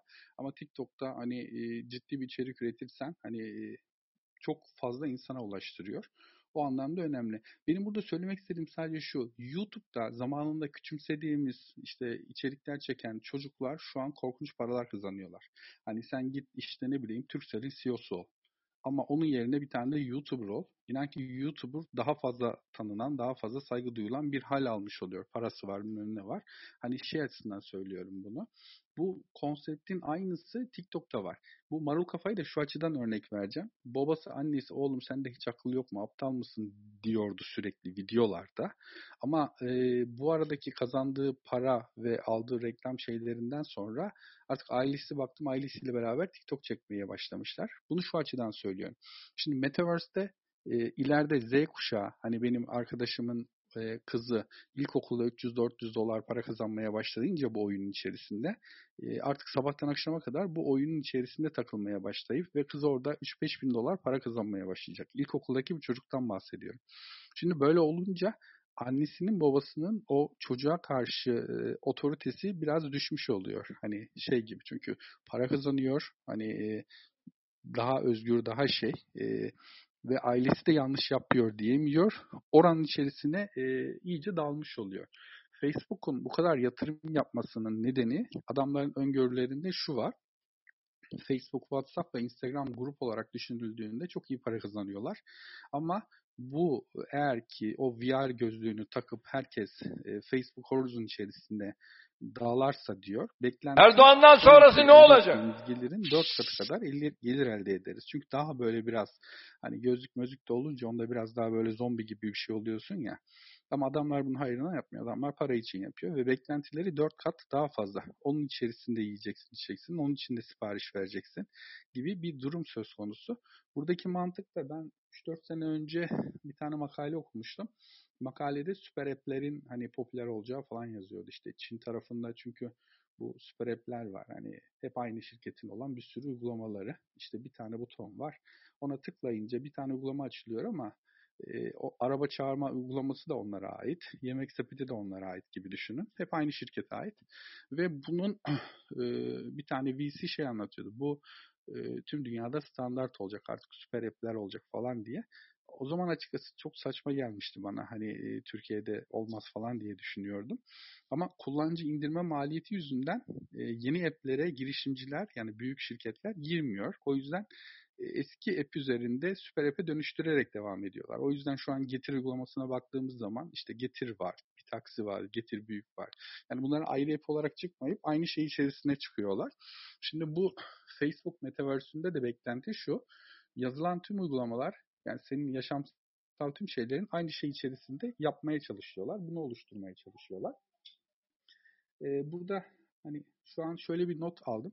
Şimdi normalde daha çok avukat ağırlıklı olduğunuz için e, hukuklar ve kurallar e, çerçevesinde bir şey oluşturmaya çalışıyorsunuz ama girişimci tarafında o şeyde ilerlemiyor. Hani e, Facebook'un da mottosu hani move fast and break things mantığı var. Yani bir şeyler yapalım, bir oluruna bırakalım. Hani bir şeyler yanlış olursa olsun. Daha sonra düzeltiriz mantığı var. Hani eğer ki orada tamamen hukuksuzluklar, kavgalar falan olacaksa bile bunun yazılımını yapmak çok zor. Hani ben yazılımcıyım. Yazılımcı tarafında baktığınız zaman onları kodunu yazmak falan yani başta mükemmel bir dünya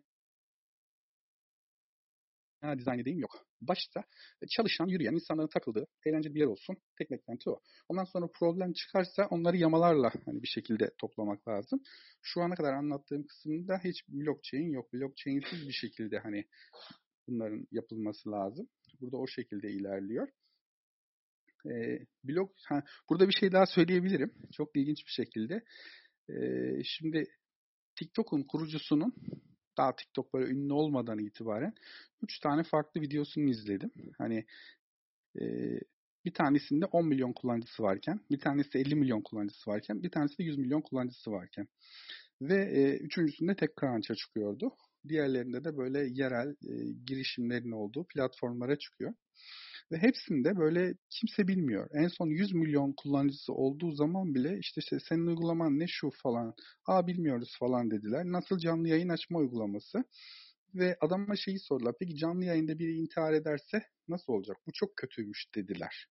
Şimdi orada Amerikalılar biraz aşırı milliyetçi ve Facebook'a tapıyorlar yani ilginç bir şekilde.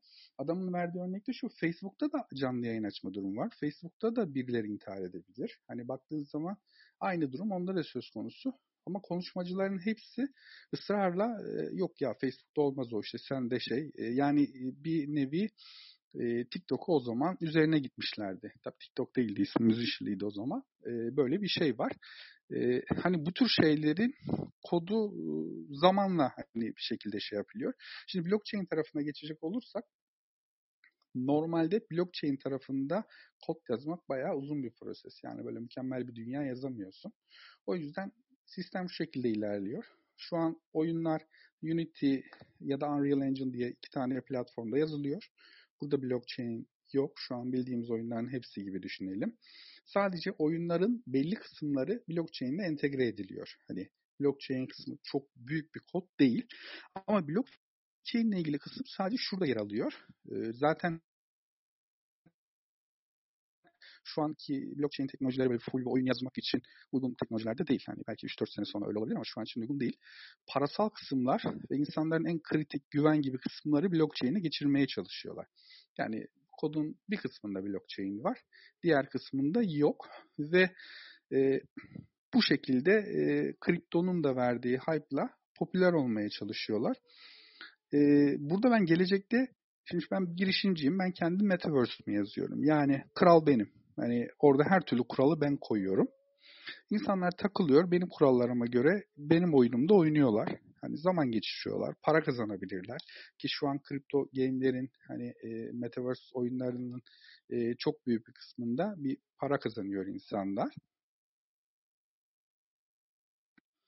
E, şimdi burada ama dediğim gibi otorite benim benim yazdığım smart kontratlar geçerli oluyor. Şu an gelecekte biz şunu bekliyoruz.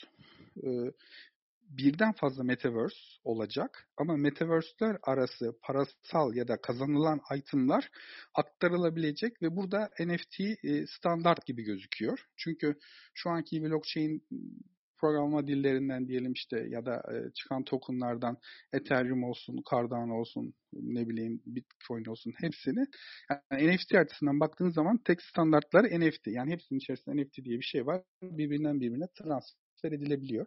Yani ağlar arasında transfer etmezsen de bunun içinde e, Polkadot gibi özel şeyler var. Yani orada NFT artık bir standart halini almış durumda. E, beklentimiz şirketlerin sahip olduğu metaverse'lerin yani Facebook'un, Horizon'un ya da ne bileyim Apple'ın çıkartabileceği bir şeyin ya da Google'un çıkartabileceği bir şeyin, Roblox'un da buna yenilmek zorunda. Yani kral gene Roblox olacak orada. Kurallarını koyacak. Ama diğer tarafta insanlar deli para kazanmaya başlayınca çünkü Roblox'ta daha çok ana şirket çok fazla kazanıyor. Hani şu an için TikTok özelinde baktığımız zaman da TikTok bu canlı yayın açanlardan %50-60 oranında para kazanmaya başlayınca bir tepki doğdu. Tepki doğunca bunun alternatifleri üretilecek. Yani buradaki bu atılan TikTok içerisindeki bağışların, 50 TL'lik bağışların tamamen NFT olarak atılması gibi hayal edelim bunu. Ve oradaki insanın o NFT'yi alıp başka bir yerde satabilmesi gibi bir dünya oluşmaya çalışılıyor. Hukukla ilgili şunu söyleyebilirim. Şu an Ethereum üzerinde herkes kod yazabiliyor. Aslında Metaverse gibi bir şey var orada baktığımız zaman. Görsel bir şey yok ama herkes kendi kurallarını koyup kodu deploy edebiliyor. E, Ethereum buna karışmıyor ama şöyle bir e, kendini koruma var. Yazılan bir smart kontratın kötü olduğu düşünülüyorsa, hani kötü niyetli olduğu düşünülüyorsa ve bu yüksek ses çok fazla ortaya çıkıyorsa Ethereum komünitesi o smart kontratı tamamen silebiliyor, inaktif hale getirebiliyor. Ee, yani böyle bir şey var. Ben gelecekte şunun başarılı olacağını düşünüyorum ama kısa vadede değil. Ee, yazılan nasıl hani Facebook üzerine insanlar oyun yazıp hani başkaları development'u yapıp büyüt demiştim ya Facebook'un kendisi değil. Yani Apple için de geçerli. Apple'ın üzerine insanlar uygulama yazdı ve Apple çok büyüdü gibi düşün ya da iOS için, şey Android için. İleride open source bir blockchain platformu üzerinde insanların Roblox gibi bir sürü oyunlar yazıp onun üzerine deploy ettiği zaman böyle bir metaverse'ün iyi olacağını düşünüyorum. Yani ana bir dünya var. Dünyanın fizik kurallarının hepsinin olduğunu hayal edelim. Oraya insanlar takılmıyor.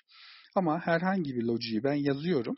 O lojiyi e, üzerinde insanlar kullanıyor ve para kazanıyoruz gibi diyelim. Yani bunun ilk örneklerinden bir tanesi Second Life diye bir oyundu 2000'li yıllarda. Second Life içerisinde o zaman için e, yani orada tanıştığım birinin kişisel şahsi hesabına SMS atmak için Turkcell'le entegrasyon yapmıştık örnek veriyorum biz. Hani böyle bir kod yazıyorsun. İnsanlar onu kullanıyor. Sen ondan para kazanıyorsun. Ya da örneğin orada bir insan santranç öğretme kodu yazmış. Hani geliyorsun sanal dünyada santranç öğretiyor sana böyle gerçek gibi. Adam belki 0.1 TL kazanıyor ama milyonlarca insan geliyor gibi düşün. E, o dönemlerde böyle bir şey vardı. E, fakat o dönemin teknolojisi tam uygun olmadığı için bir şekilde sonlandı. Aslında şu an aynı şey tekrardan oluyor. E, son olarak söylemek istediğim şey Facebook'un bu meta muhabbetini kullanarak korkunç bir rebranding yaptığıyla ilgili söyleyeyim. Yani öyle bir markalaşma yaptılar ki eski tüm lekelerini bir anda sildiler. Meta falan dediler. E, onu da çok başarılı bulduğumu söyleyebilirim.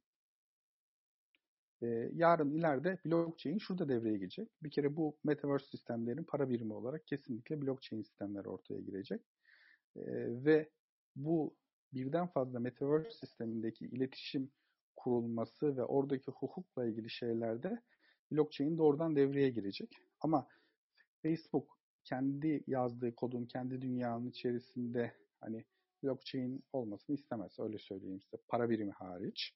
Yani kuralları yine kendi koymak ister. Onun dışında full blockchain bir metaverse yazmaya çalışsan da çok uzun sürecek bir şey. Yani şu anın teknolojisiyle bunu söyleyebilirim sadece. Çok teşekkürler Şahin Bey. Yani ben ıı, bir hayli yararlandım. Çok güzel bilgiler verdiniz. Yani sektörde bilen birisi olarak özellikle oyun tarafını, sosyal medya mecralarını ben kendi adıma çok yararlandım. Ben son bir şey söyleyebilir miyim? Tabii Şu buyurun. Şu an şeyi buyurun. görüyorum. Şu an hani e, demek ki söylediğim gibi Roblox'ta insanlar para kazanıyor dedim ya. Şu an Metaverse oyunlarından insanlar korkunç paralar kazanıyor. Onu söyleyeyim. E, yani örneğin Star Atlas diye bir oyun var. Girip oynamaya başlayın. Şu an daha böyle beta versiyonunda insanlar blok gibi bir şey gibi düşün. E, hani oyun saçma gelebilir. Yıldızlar arasında bir tane uzay gemisi alıyorsun. Sonra herhangi bir gezegene gidiyorsun. Orada madencilik yapıp para kazanıp satıyorsun diyelim. Bu saçma gelebilir şu an için. Ama şu an bunu yapan insanlar, şu an bunu yapan çocuklar diyorum hatta. O yüzden Z kuşağı diyorum. Hani çoluk çocuk şu an burada şu, bu işi yapıyorlar. Ama yarın e, massive multiplayer haline geldiği zaman oyun, bir sene sonra herkes oynamaya başladığı zaman o çocuğun bulduğu yani günlüğü ne bileyim 10 bin liraya falan gelecek gibi düşünün. Ve şu an bunun farkındalar e, ve ona göre şey yapıyorlar. Yani e, şu an oyun oynuyorlar diyelim ama bir sene sonra o çocuklar e, altında böyle son model arabalar böyle bayağı bir ilerlemiş bir şekilde göreceğiz. E, ve bunu yapamayan insanlar, bunu yapamayan çocuklar da bu sefer arkasından girmeye başlayacak bu tarafa. E, tabii biraz daha hani geç kaldığı için orada daha zor başarılı olmaları ilk giren e, kazanıyor bu tür Teşekkürler. Bir de bu Roblox'u biraz bize anlatabilir misiniz? Nasıl bir oyundur? Yani ben oyun cahiliyim. Ya ben şey... kendi girişimcilik hayatımda yaptığım en büyük hatayı söyleyeyim. Bu şey var ya, ne, neydi onun ismi? Hmm, Minecraft. Minecraft diye bir evet. oyun var. Böyle piksel art, voxel deniyor ona böyle. Yani internet aratın Minecraft diye böyle ne bileyim hani çöpten çocuk değil de çöpten çocuğun üç boyutlusu gibi düşünelim tamam mı? böyle karakterler var. Böyle bir şeyler yapıyorsun, oyun oynuyorsun falan filan. Şimdi ben e, baktığım zaman bu fikri gerçekten küçümsemiştim. Çünkü görsel olarak çok zayıf olduğunu düşündüğüm için hani çok şey yapmaz demiştim. Ama örneğin geçen sene YouTube'da en fazla izlenen videolar Minecraft videoları olmuş. Çocuklar böyle vakit geçiriyor. Yani bir kazma tane kürek olduğunu düşünün. Kazarak bir şekil oluşturuyorsunuz. Orada oyun oynadığınızı hayal edin. Tamam mı? Şimdi görsel kötü olduğu için ben bunu şey yapmadım ama çocuklar buralarda ciddi vakit geçiriyor ve bir şeyler yapıyorlar, bir şeyler üretiyorlar ve örnek veriyorum hani hayali bir şey anlamında söyleyeyim. Ee, Anıtkabir'in aynısını yapıyor tamam mı? Ama böyle kazarak hani böyle şey gibi düşün. Resim yapmak gibi hayal edin bunu. Bunu yaptıktan sonra da bunu insanların ziyaretini açıyor. Başka insanlar, başka çocuklar gelip orada gezebiliyor. Yani Anıtkabir'i bir örnek olarak verdim ama herhangi bir oyun platformu da yapabilirsin. Herhangi bir şeyin benzerini de yapabilirsin. Orada insanlar savaşıyor, ediyor. Şimdi bu Minecraft, e, şimdi Roblox da aynı mantığı kullandı. Voxel artları kullandı. Yani görsel anlamda çok e, daha basit şeyler. Hani şey gibi düşün. Neydi onun, onun ismi? Bu Lego yapbozlar var ya. Onun gibi olduğunu düşün. Hani öte yandan baktığınız zaman 3D karakterler var. 3D karakterler mükemmel görseller. Ama o tutmuyor. Yani onun dışında burada daha basit. Yani senin karakterin çok daha basit. Ama etkileşimin daha yüksek olduğu bir dünya hayal edin. Mobil bir oyun bu. Oyunu indiriyorsun. Oyunun güzel yanı e, nasıl anlatayım? E, hyper casual oyunlar var şeyde.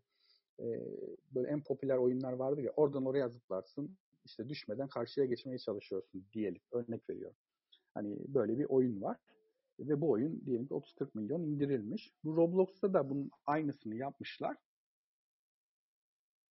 Ee, böyle bir sürü oyun var ama aynı oyunun içerisinde oynuyorsun. Yani aynı oyunun içerisinde bölüm gibi düşün. Hani o yüzden e, bu Player One Ready diye bir tane film var. Metaverse'leri en iyi anlatan film.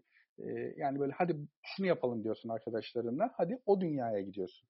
Hadi yıldızlar arası galaksileri gezelim diyorsun. Oraya gidiyorsun. Ee, hadi koşalım diyorsun. Araba yarış oynayalım diyorsun. Bir anda arabalar çıkıyor ve yarış yapıyorsun. Hadi futbol oynayalım diyorsun.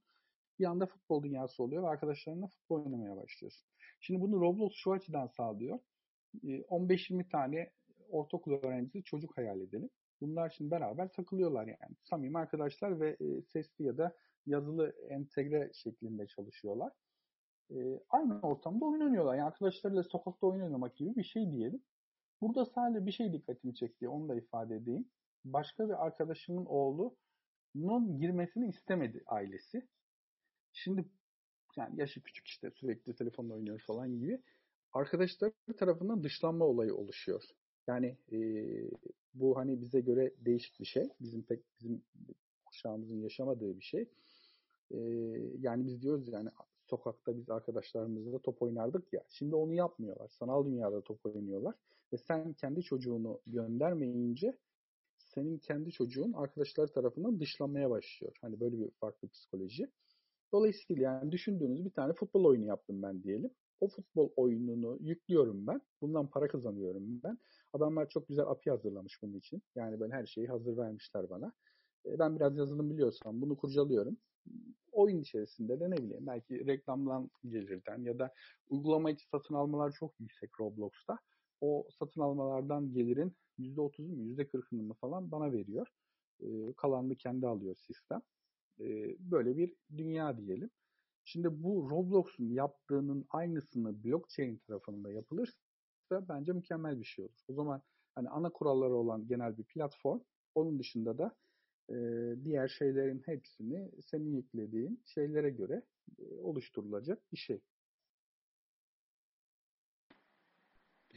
Çok Şimdi teşekkürler ben bilgi, bir iki bilgi vereyim. Buyurun Adem. Ee, biz burada bu toplantı yaparken benim oğlum içeride Roblox oynuyordu arkadaşlarla mesela.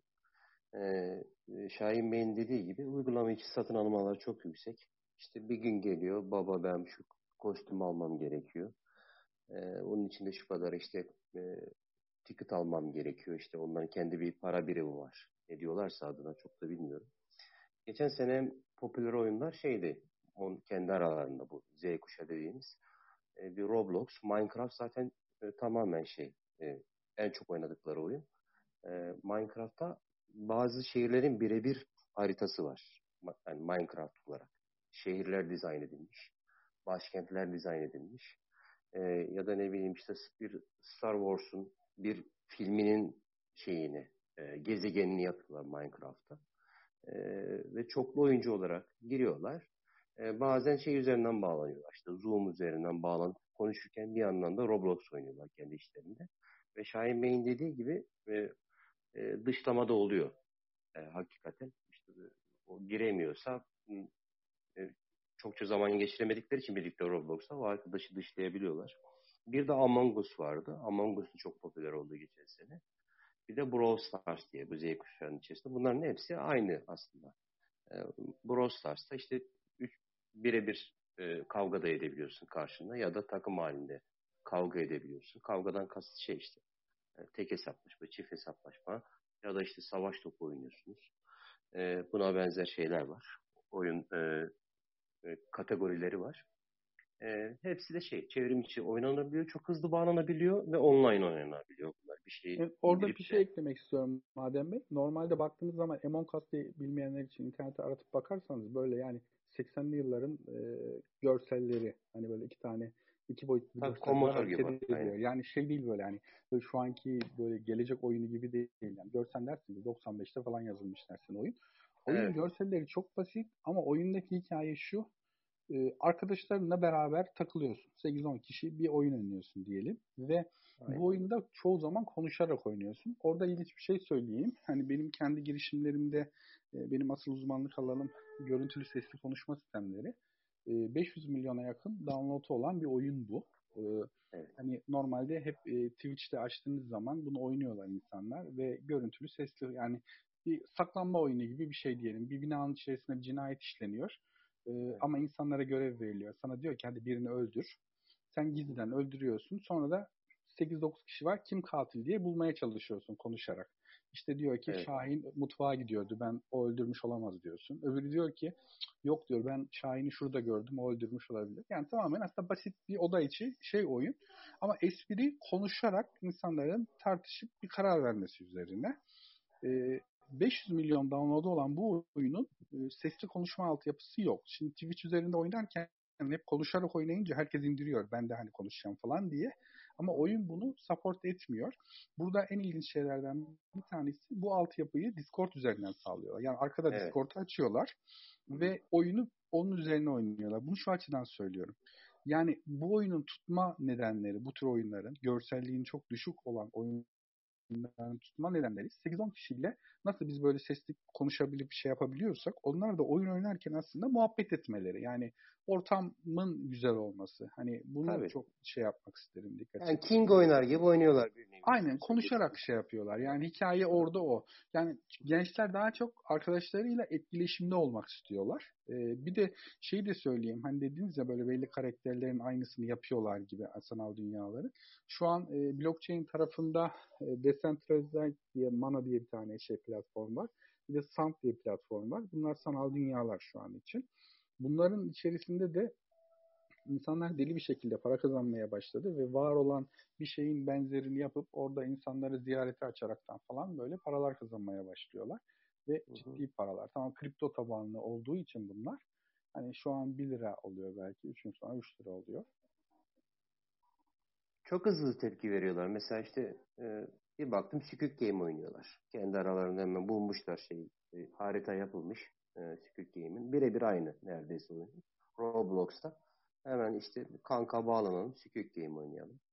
E, ya da işte Minecraft'ta da aynı şekilde karakterler. E, bir ara şey var. Herobrine diye bir karakter vardı. Çok meşhurdu. Sürekli onu arıyor ve çıkarmaya çalışıyorlardı. E, ama e, epey bir şey çevrim içi satın almaya da sebep oluyor. Bütçemden biliyorum yani. Ayırmak durumunda kalıyoruz her ay. Benim dikkatimi çeken şeylerden bir tanesi şu oldu. Ben şimdi genç nesil girişimcilerle konuşuyorum. Yani insanlara konuşuyorum ki yani neyle şey yapıyorlar.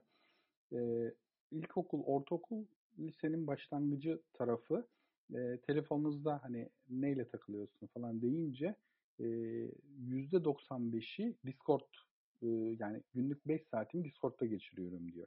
Şimdi bu bizim yaşımızda hiçbirimizde böyle değildir. Sadece oyun oynayanlarda var bir Discord. Ama bir de hadi kripto ile şu an yatırım yapanlarda işte Discord var. Ama onun dışında biz Discord'da takılmıyoruz. Biz Instagram'da takılabiliriz. WhatsApp'ta takılıyoruz. İşte ne bileyim Clubhouse'da Bey takılıyoruz. sesiniz böyle gider gibi oluyor. Yakın konuşabilirseniz. Pardon şu an iyi mi?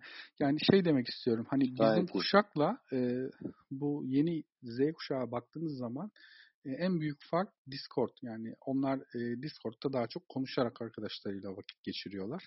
Yani biz şu an Clubhouse'da geçiriyoruz ama hani bunu sordum. E, onlar Clubhouse'da vakit geçirmiyor. E, TikTok'ta vakit geçirmiyor. Hani e, daha çok işte Instagram'a giriyorum. Instagram'dan arkadaşlarıma bakıyorum ama onun dışında yapacağım aktivite neyse e, Discord'u açıyoruz. Discord'da kanallarımız var. Oyun oynayacaksak da arkada Discord'u açıp e, bir şekilde o şekilde takılıyoruz tarzında bir cevap geldi.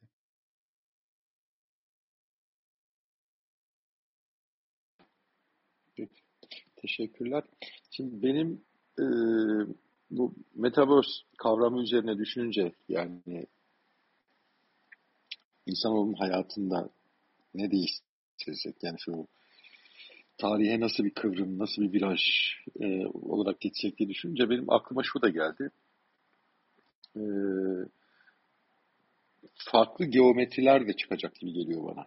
Yani bu da bize şeyi e, sağlama imkanı verecek gibi geliyor. Yani şu an içinde yaşadığımız evde universe diye şey yaptığımız evren diye işte tanımladığımız e, oluşumu anlayabileceğiz, daha daha farklı, daha farklı bir boyutta anlayabileceğiz gibi geliyor. Yani şunu kastediyorum biraz daha açarsam.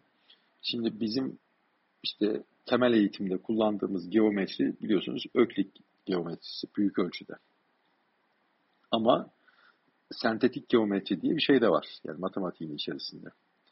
Ee, geçen oturumda da mesela örnek vermiştim. Örneğin işte diyelim biz bize şunu öğrettiler hep. İşte üçgenin iç açılarının toplamı 180 derecedir. yani üçgenin iç açılarının toplamının 400 derece olduğu bir başka evrende olabilir. Veya işte e, iki noktadan işte tek bir doğru geçer. Öklit geometrisi bize bunu öğütler. Ama iki noktadan sayısız doğru geçer şeklinde bir geometri de olabilir. Yani siz kabullerinizi değiştirdiğiniz zaman aslında farklı bir evren tanımlıyorsunuz. Ve biz de şimdi kimse de şunu söyleyemez. Yani Öklit geometrisi şu an içinde yaşadığımız evreni e, hakikaten tanımlıyor da diyemez. Sadece bize yani nasıl söyleyeyim fiziki yaşamımız ve ürettiğimiz teknoloji itibariyle işe yarar olduğu için onu belki kullanıyoruz. Belki değil yani o, o sebeple onu kullanıyoruz. Ama bir de şöyle düşünün, bir metaverse düşünün. Bu metaverse'te şu an bizim işte analitik geometri tarafına gidecek olursak işte üç boyutlu bir e, sistem tanımlar. Beş boyutlu bir sistemin olduğu bir metaverse olabilir. Yani çağrısını şöyle yapar. Benim kurduğum alemde beş boyut var. Ee, işte hani gözü yiyen, cesareti olan gelsin bu beş boyutta hayatını kursun, oluştursun gibi çağrılarla da şeyler, alanlar, metaverse'ler e, oluşabilir. Bunun ilginç tarafı şu olacaktır. Yani işte beş boyutlu bir evrende yaşadıktan sonra orada mesele sadece oyun değil. Hani dedik ya işin ekonomisi de var, buluş tarafı da var vesaire. Dönüp kendi evreninize baktığınız zaman aslında belki çok daha farklı ilişkiler keşfedeceksiniz. Yani çünkü hani demin söylediğime dönecek olursam Öklit geometrisiyle işte içinde yaşadığımız evren birebir birbiriyle örtüşen iki ayrı kategori değil. Bize bir izahat sunuyor sadece. Ama biz bunun bu evrenin farklı izahlarının da olduğunu gördüğümüz zaman ki şey mesela şu mit çoktan çöktü zaten. Yani doğru tektir. Doğrunun tek olmadığını artık aşağı yukarı herkes biliyor. Yani biraz da hani felsefe okumuş insanlar biliyor. En azından zamanla değiştiğini biliyor, dönüştüğünü biliyor. Ee, ama o mit tümden olmayacak yani, ve e, içinde yaşadığımız evrenin farklı şekillerde de izah edebileceğimiz çıkacak. Dolayısıyla o metaverse'lerin varlığı aslında şu bizim hani üzerinde baskı kuracak dediğimiz gerçek dünya vardı ya. O gerçek dünyaya da aslında bakış açımızı değiştirecek belki de.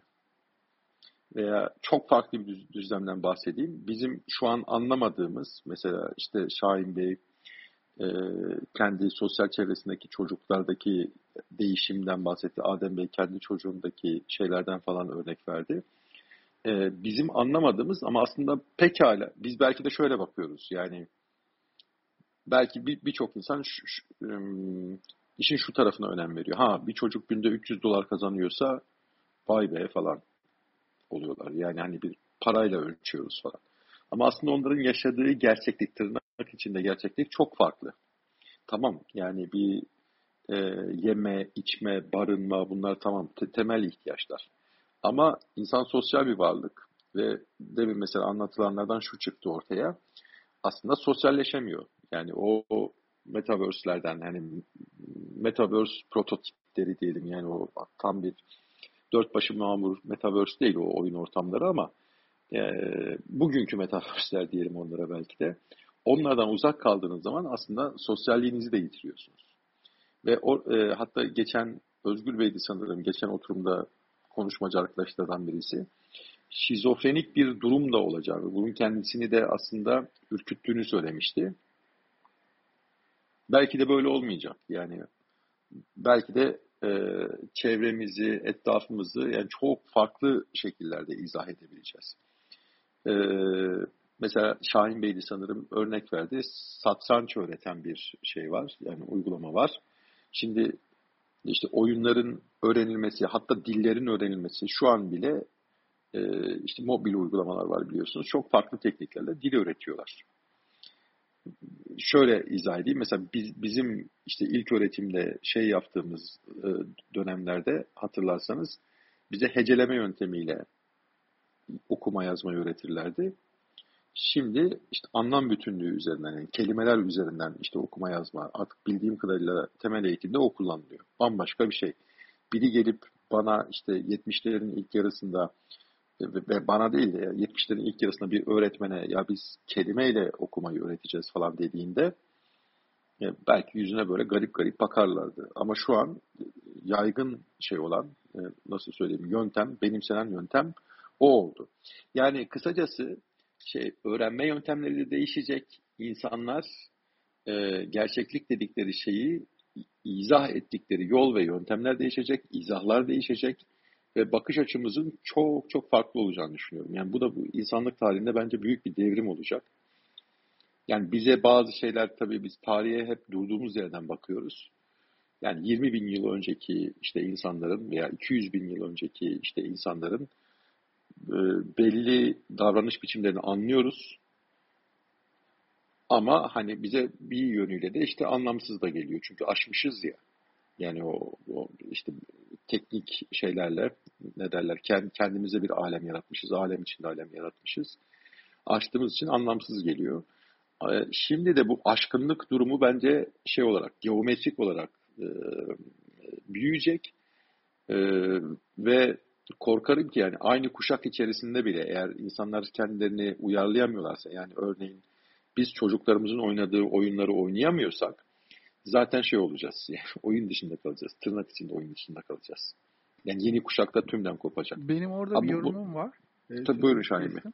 Kuşak şeyiyle ilgili yani e, şimdi biz ona oyun olarak bakıyoruz ya. O oyun olarak bakmıyor. Yani onun evet, arkadaşları işte benim anlatmaya çalıştığım şey, o. Çevresi orada. Ve böyle olunca eğer ben oyunu oynamadıysam yani o çocuğunla nasıl anlatayım? Yani e, onu anlamama imkan yok öyle söyleyeyim size.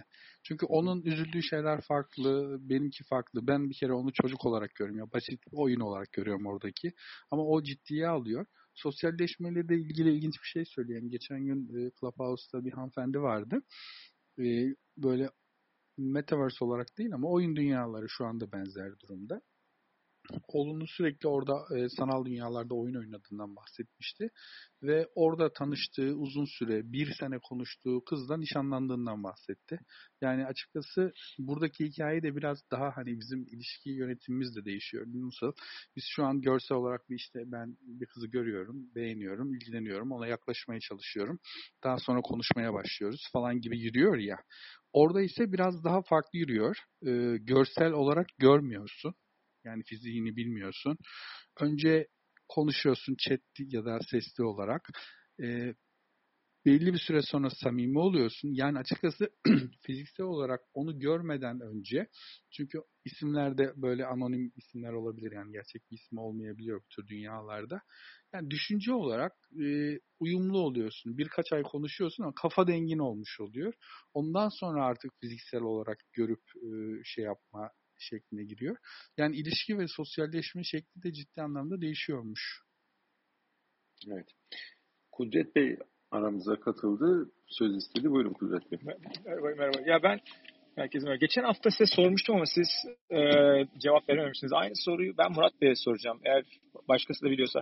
Bu şimdi e, bizim işte e, hayatımıza işte, sosyal medya beraber e, Facebook'la giren kavramlar var değil mi? Orada açılan bir sürü hukuki konular var. Yani az çok hukukçular o konuya hakim. Ee, peki bu e, oyunla biraz işte Şahin bahsetti Roblox, oyun dünyası e, buralarda e, son birkaç yıl içinde açılıp e, işte bunlar marka hakları olabilir veya işte şiddet olabilir. Bunlarla ilgili bir ya bildiğiniz hiç case study var mı? Yani böyle işte ne bileyim işte Singapur'da şöyle bir oyun firması şöyle yaptılar. Öyle bir şey Murat Bey'e soracağım. Eğer biliyorsa çok yani şeyle yani bu özellikle oyun ve bununla ilgili e, işte şey de olabilir. Marka hakları da olabilir veya e, oyun içi farklı e, şey mesela mesela örnek veriyorum ben bir, bir proje üzerine çalışıyorum. İşte projede ünlüleri tokatlamayı düşünüyorum mesela. Şimdi ben ünlüleri tokatlarsam ne başıma gelecek bilmiyorum. Örnek. E, teşekkürler. Ha, Kudret Bey, e, geçen hafta konuşulan benim aklımda şey kalmıştı. Ee, bir oyun düşünüyoruz. Şiddete meyil veriyor. Bunu oynayan kişi de. O, o başkaydı ama. O, o Ha, sordu başkaydı. O değil, o değil mi? O, o, de- o yok, değil yok, şu o, yok yok hiç o değil yani. Hiç onunla alakalı Tamam. bir şey. Ben Şu anki şöyle- konduğum soru yani Anladım. ben mesela işte sizi bir oyun Tamam. yaptığımı düşünün. Hı hı. Orada ünlüleri tokatlıyorum. Hı hı, hı, Ben hı, şimdi e, yani ünlüyü ben küçük düşürüyorum. hı hı, Ünlüyü küçük düşürürken aynı zamanda bundan rant el- elde ediyorum. hı hı. Ee, ve ben bunu bir oyun dünyasında yapıyorum. Yani ben ben şimdi bu, bu tarz şeyleri, case study'leri merak ediyorum. Bunlar bunlar ne oluyor? Hangi statüye ya bu giriyor? bahsettiğiniz konu eğer fikri haklarla ilgili bir konu yani fikri açıdan yaklaşırsak eğer ortada bir telif de söz konusu olabilir. İşte marka da örneğin söz konusu olabilir en temelde. Bunun dışında işte patentler, tasarımlar olabilir ama şu telifle marka hakkında konuşursak markada var tabii ki hep oluyor. Yani illa bugün bir oyun olması, oyundan kastımız yani mesela e, insanlara oyun oynatarak birbirleriyle eşleşmesini sağlayan bir aplikasyon düşünelim. Anlatabiliyor muyum? Yani oyundaki e, şeylerinizi, hareketlerinizi vesaire inceleyerek yani siz e, şu işte adamla ya da şu kadınla iyi bir çift olursunuz deyip e, sizi bir şekilde eşleştirmeye tabi tutan bir çeşit Tinder düşünün mesela. Bunu çok yakinen ben takipçisiydim. Hani bizim müvekkillerimizden bir tanesiydi. Hani e, Avrupalı bir tane, bir tane Amerikalı, bir tane de uzak doğu firmayla bu konuda marka hakları konusunda bayağı bir ihtilaf yaşadık. En sonunda hani artık e, karşılıklı e, lisans sözleşmelerine kadar gitti o. Çözmeye kadar gitti. Dolayısıyla yani gerçek hayattaki marka korumaları aynı şekilde oyun dünyasının aplikasyonlarda da geçerli oluyor. Ama nasıl oluyor? Bu çok önemli bir şey. Reysen e, kovuşturulan bir şeyden bahsetmiyoruz. Yani sizin bir örneğin işte Trump'ın e, orada çizip de Trump'ın işte tokat atmanız vesaire. Hani burada birisi çıkıp da dur bakalım sen bunu yapamazsın diyemiyor. Yani orada e, zarar gördüğünü düşünen ya da bir şekilde maddi zarara da olabilir bu. Zararı olduğunu düşünen kişinin e, şikayet etmesi gerekiyor. Dolayısıyla hem markada da hem de telifte de e, bunlar yaşanıyor. Çok da sık yaşanıyor onu söyleyeyim. Özellikle de şöyle. Şimdi şeyi takip ediyorsunuzdur bu App Store'da işte Google Store'da vesaire bu şey e, Türklerin yaptığı oyun aplikasyonu hep yukarı çıkmaya başladı. E, gerek organik gerek inorganik ama bir şekilde yukarı çıkmaya başladı. O çıkmaya başladıkça da bu tür işte fikri ve sınai haklarla ilgili olan e, uyuşmazlıklar da çok ön plana e, çıkmaya başladı. Bu bazen bir ihtarname ile başlıyor. Bazen de direkt e, davaya da e, gidebiliyor. E, pratik çözüm olarak işte yani atacağımız taş, ürküteceğimiz kuş genelde hukuki konularda işe yarıyor. E, yani böyle bir yere giriyorsunuz, ne kadar para kazanacaksınız, eğer bir riskle karşılaşırsanız da ne kadarını vermeye razısınız konusu. Burada bir şey yapabilir, size bir e, yol açabilir diye düşünüyorum ama şunu, şu önemli, hani size dava açacak olan taraf e, yani Birleşik Devletler'den birisi olabilir, Türkiye'den de birisi olabilir. Ve ikisinin arasında e, bir herhalde 100 kat, belki 150 kata yakın e, şey çıkacaktır. E, maliyet farkı çıkacaktır. Yani Birleşik Devletler'de milyon dolardan başlarken belki burada işte 40 bin, 50 bin, 100 bin liraya bir şeyler yapab- yapılabilir. E, dolayısıyla buna dikkat etmek lazım. Yani çok böyle konuya girmeyeceğim. E, sonuçta her olay kendi e, doğasında değerlendirmesi lazım. Ama dediğiniz şey evet var. Hani şu anda ma- marka ismini telaffuz edebileceğim. E, çünkü kendi müvekkilim ve devam eden bir, bir süreç. Ama çok oluyor. Onu söyleyebilirim. Peki e, isim söylemeden e, burada yani e, sonuçlanan ve işte dava sonucu işte firma şuna e, 10 lira, 1, 1 milyon lira bunlar e, oluştu değil mi? Onu anlatıyorsun. Yani böyle şeyler, rakamlar oluştu ortada. E, e, tabii en azından şöyle söyleyebilirim. Yani bir, e, bir yüksek mahkemenin onayladığı bir karardan bahsetmiyoruz burada ama karşı tarafta oturup hani bak burada ben şu konuda haklıyım, sen şu konuda şöyle haksızsın, seninle şöyle anlaşalım gibi bir e, şeyler, e, mevlalar ortaya konuldu. Onu söyleyebilirim. E, çünkü hani şöyle düşünün, sizden istediği rakam e, sizin işte avukatınıza gidip böyle bir rakam istiyor dediği zaman avukatınız hemen vergitsin diyebilecek bir rakam da ortaya çıkabiliyor. Çünkü zaten e, Birleşik Devletler'de bir patent vekili, bir marka vekili çalışmak zaten istediği paradan çok daha fazla diyerek yapılabiliyor. Bir de tabii çok aslında geniş bir konudan bahsediyoruz takdir edersiniz.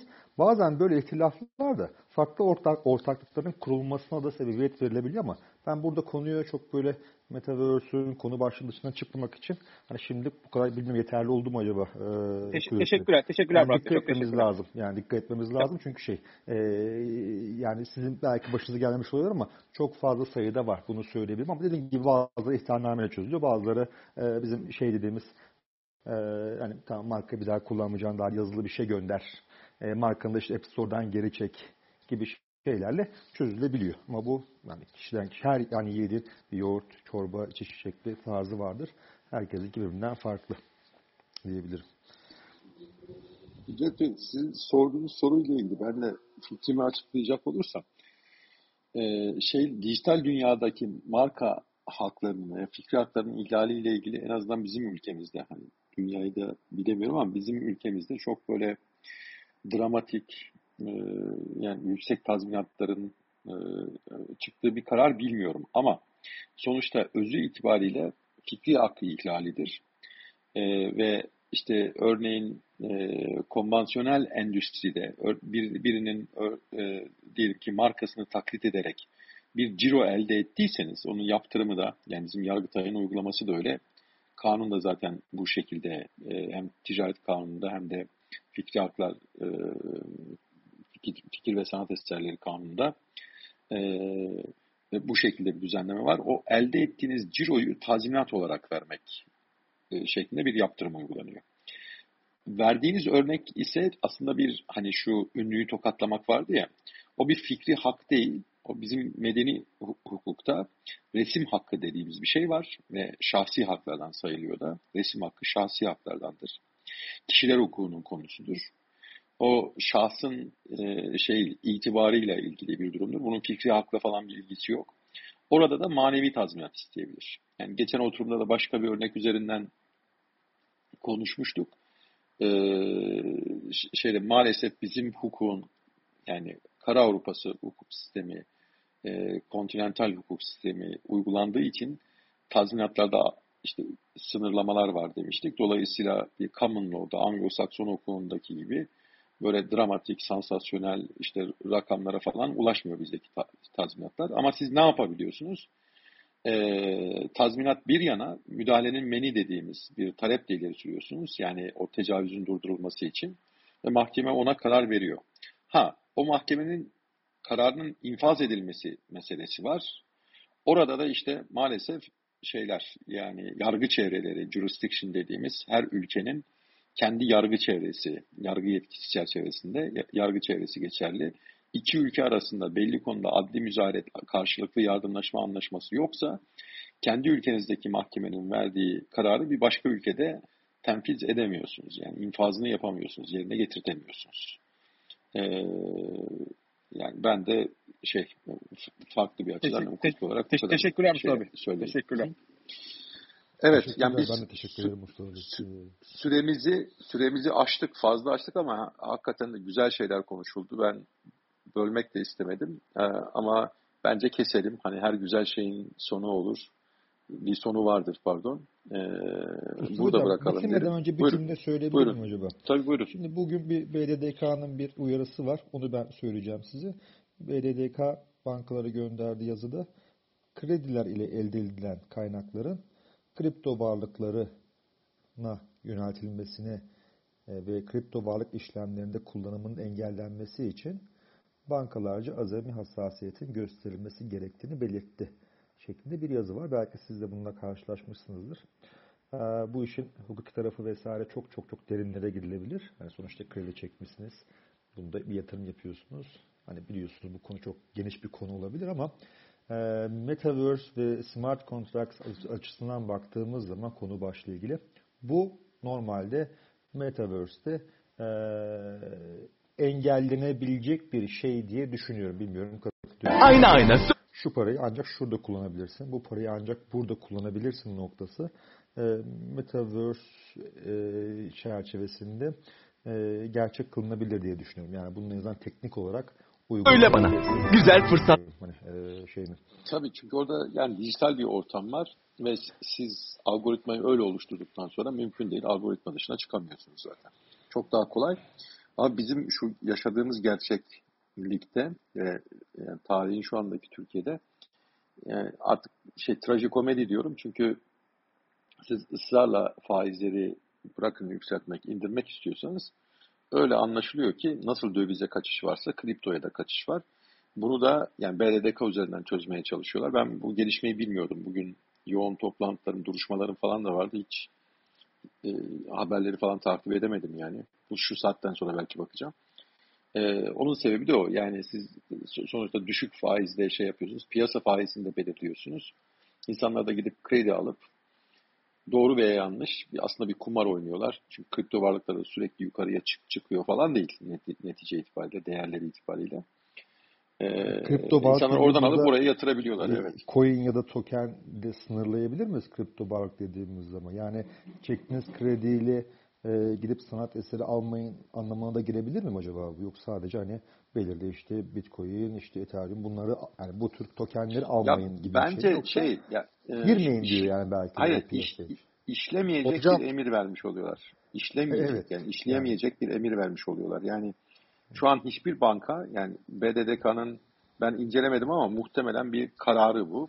Hiçbir banka yani gidip kendi müşterisini, Moody'sini takip edip ha sen benden e, 300 bin lira kredi çektin bunu da filan kripto varlığa yatırdın filan e, e, kripto para borsası üzerinden ben sana şunu yapacağım falan diyeceğini zannetmiyorum. Her banka zaten şunu yapar. BDDK'nın BDDK'nın demesine de gerek kalmadan örneğin bir banka kendisinden çekilen paranın başka bir bankanın kredi borcunun kapatılmasına kullanılmasını istemez.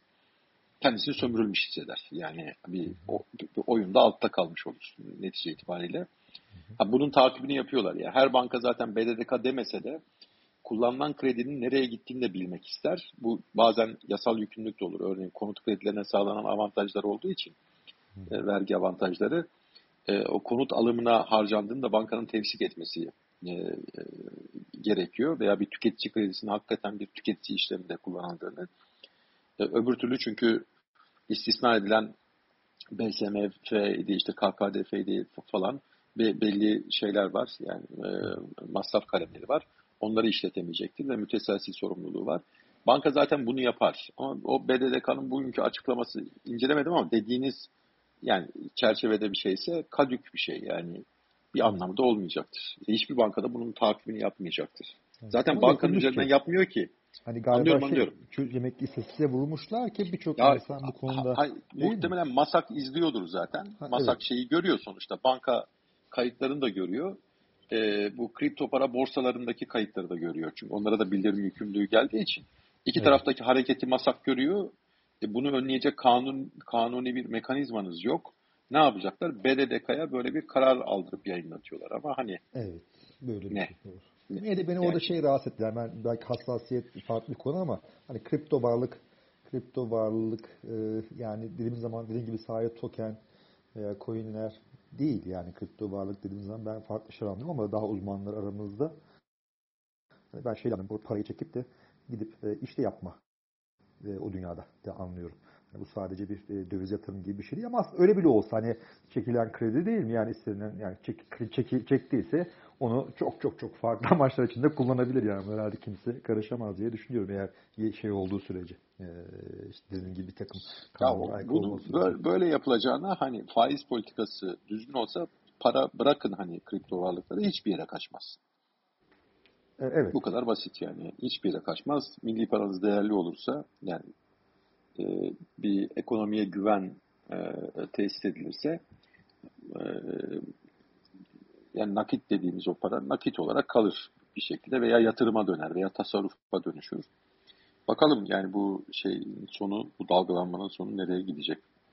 Evet, teşekkürler. Ee, benim önümüzdeki ee, haftaki... E, Mustafa Bey kapatmadan bir şey daha söylemek buyurun, istiyorum. Buyurun tabii Şahin Bey. Şimdi normalde biz Metaverse'leri konuşurken ne dedik? İşte arttırılmış gerçeklik yani şey gözlük takıyoruz. Gözlükle oynuyoruz diyelim tamam mı? Ya da bilgisayarda bir oyun olarak hayal ediyoruz ya. Ee, yani son bir hafta içerisindeki bir gelişmeden daha bahsetmek istiyorum. Pokemon Go diye bir oyun vardı. Biliyor musunuz bilmiyorum.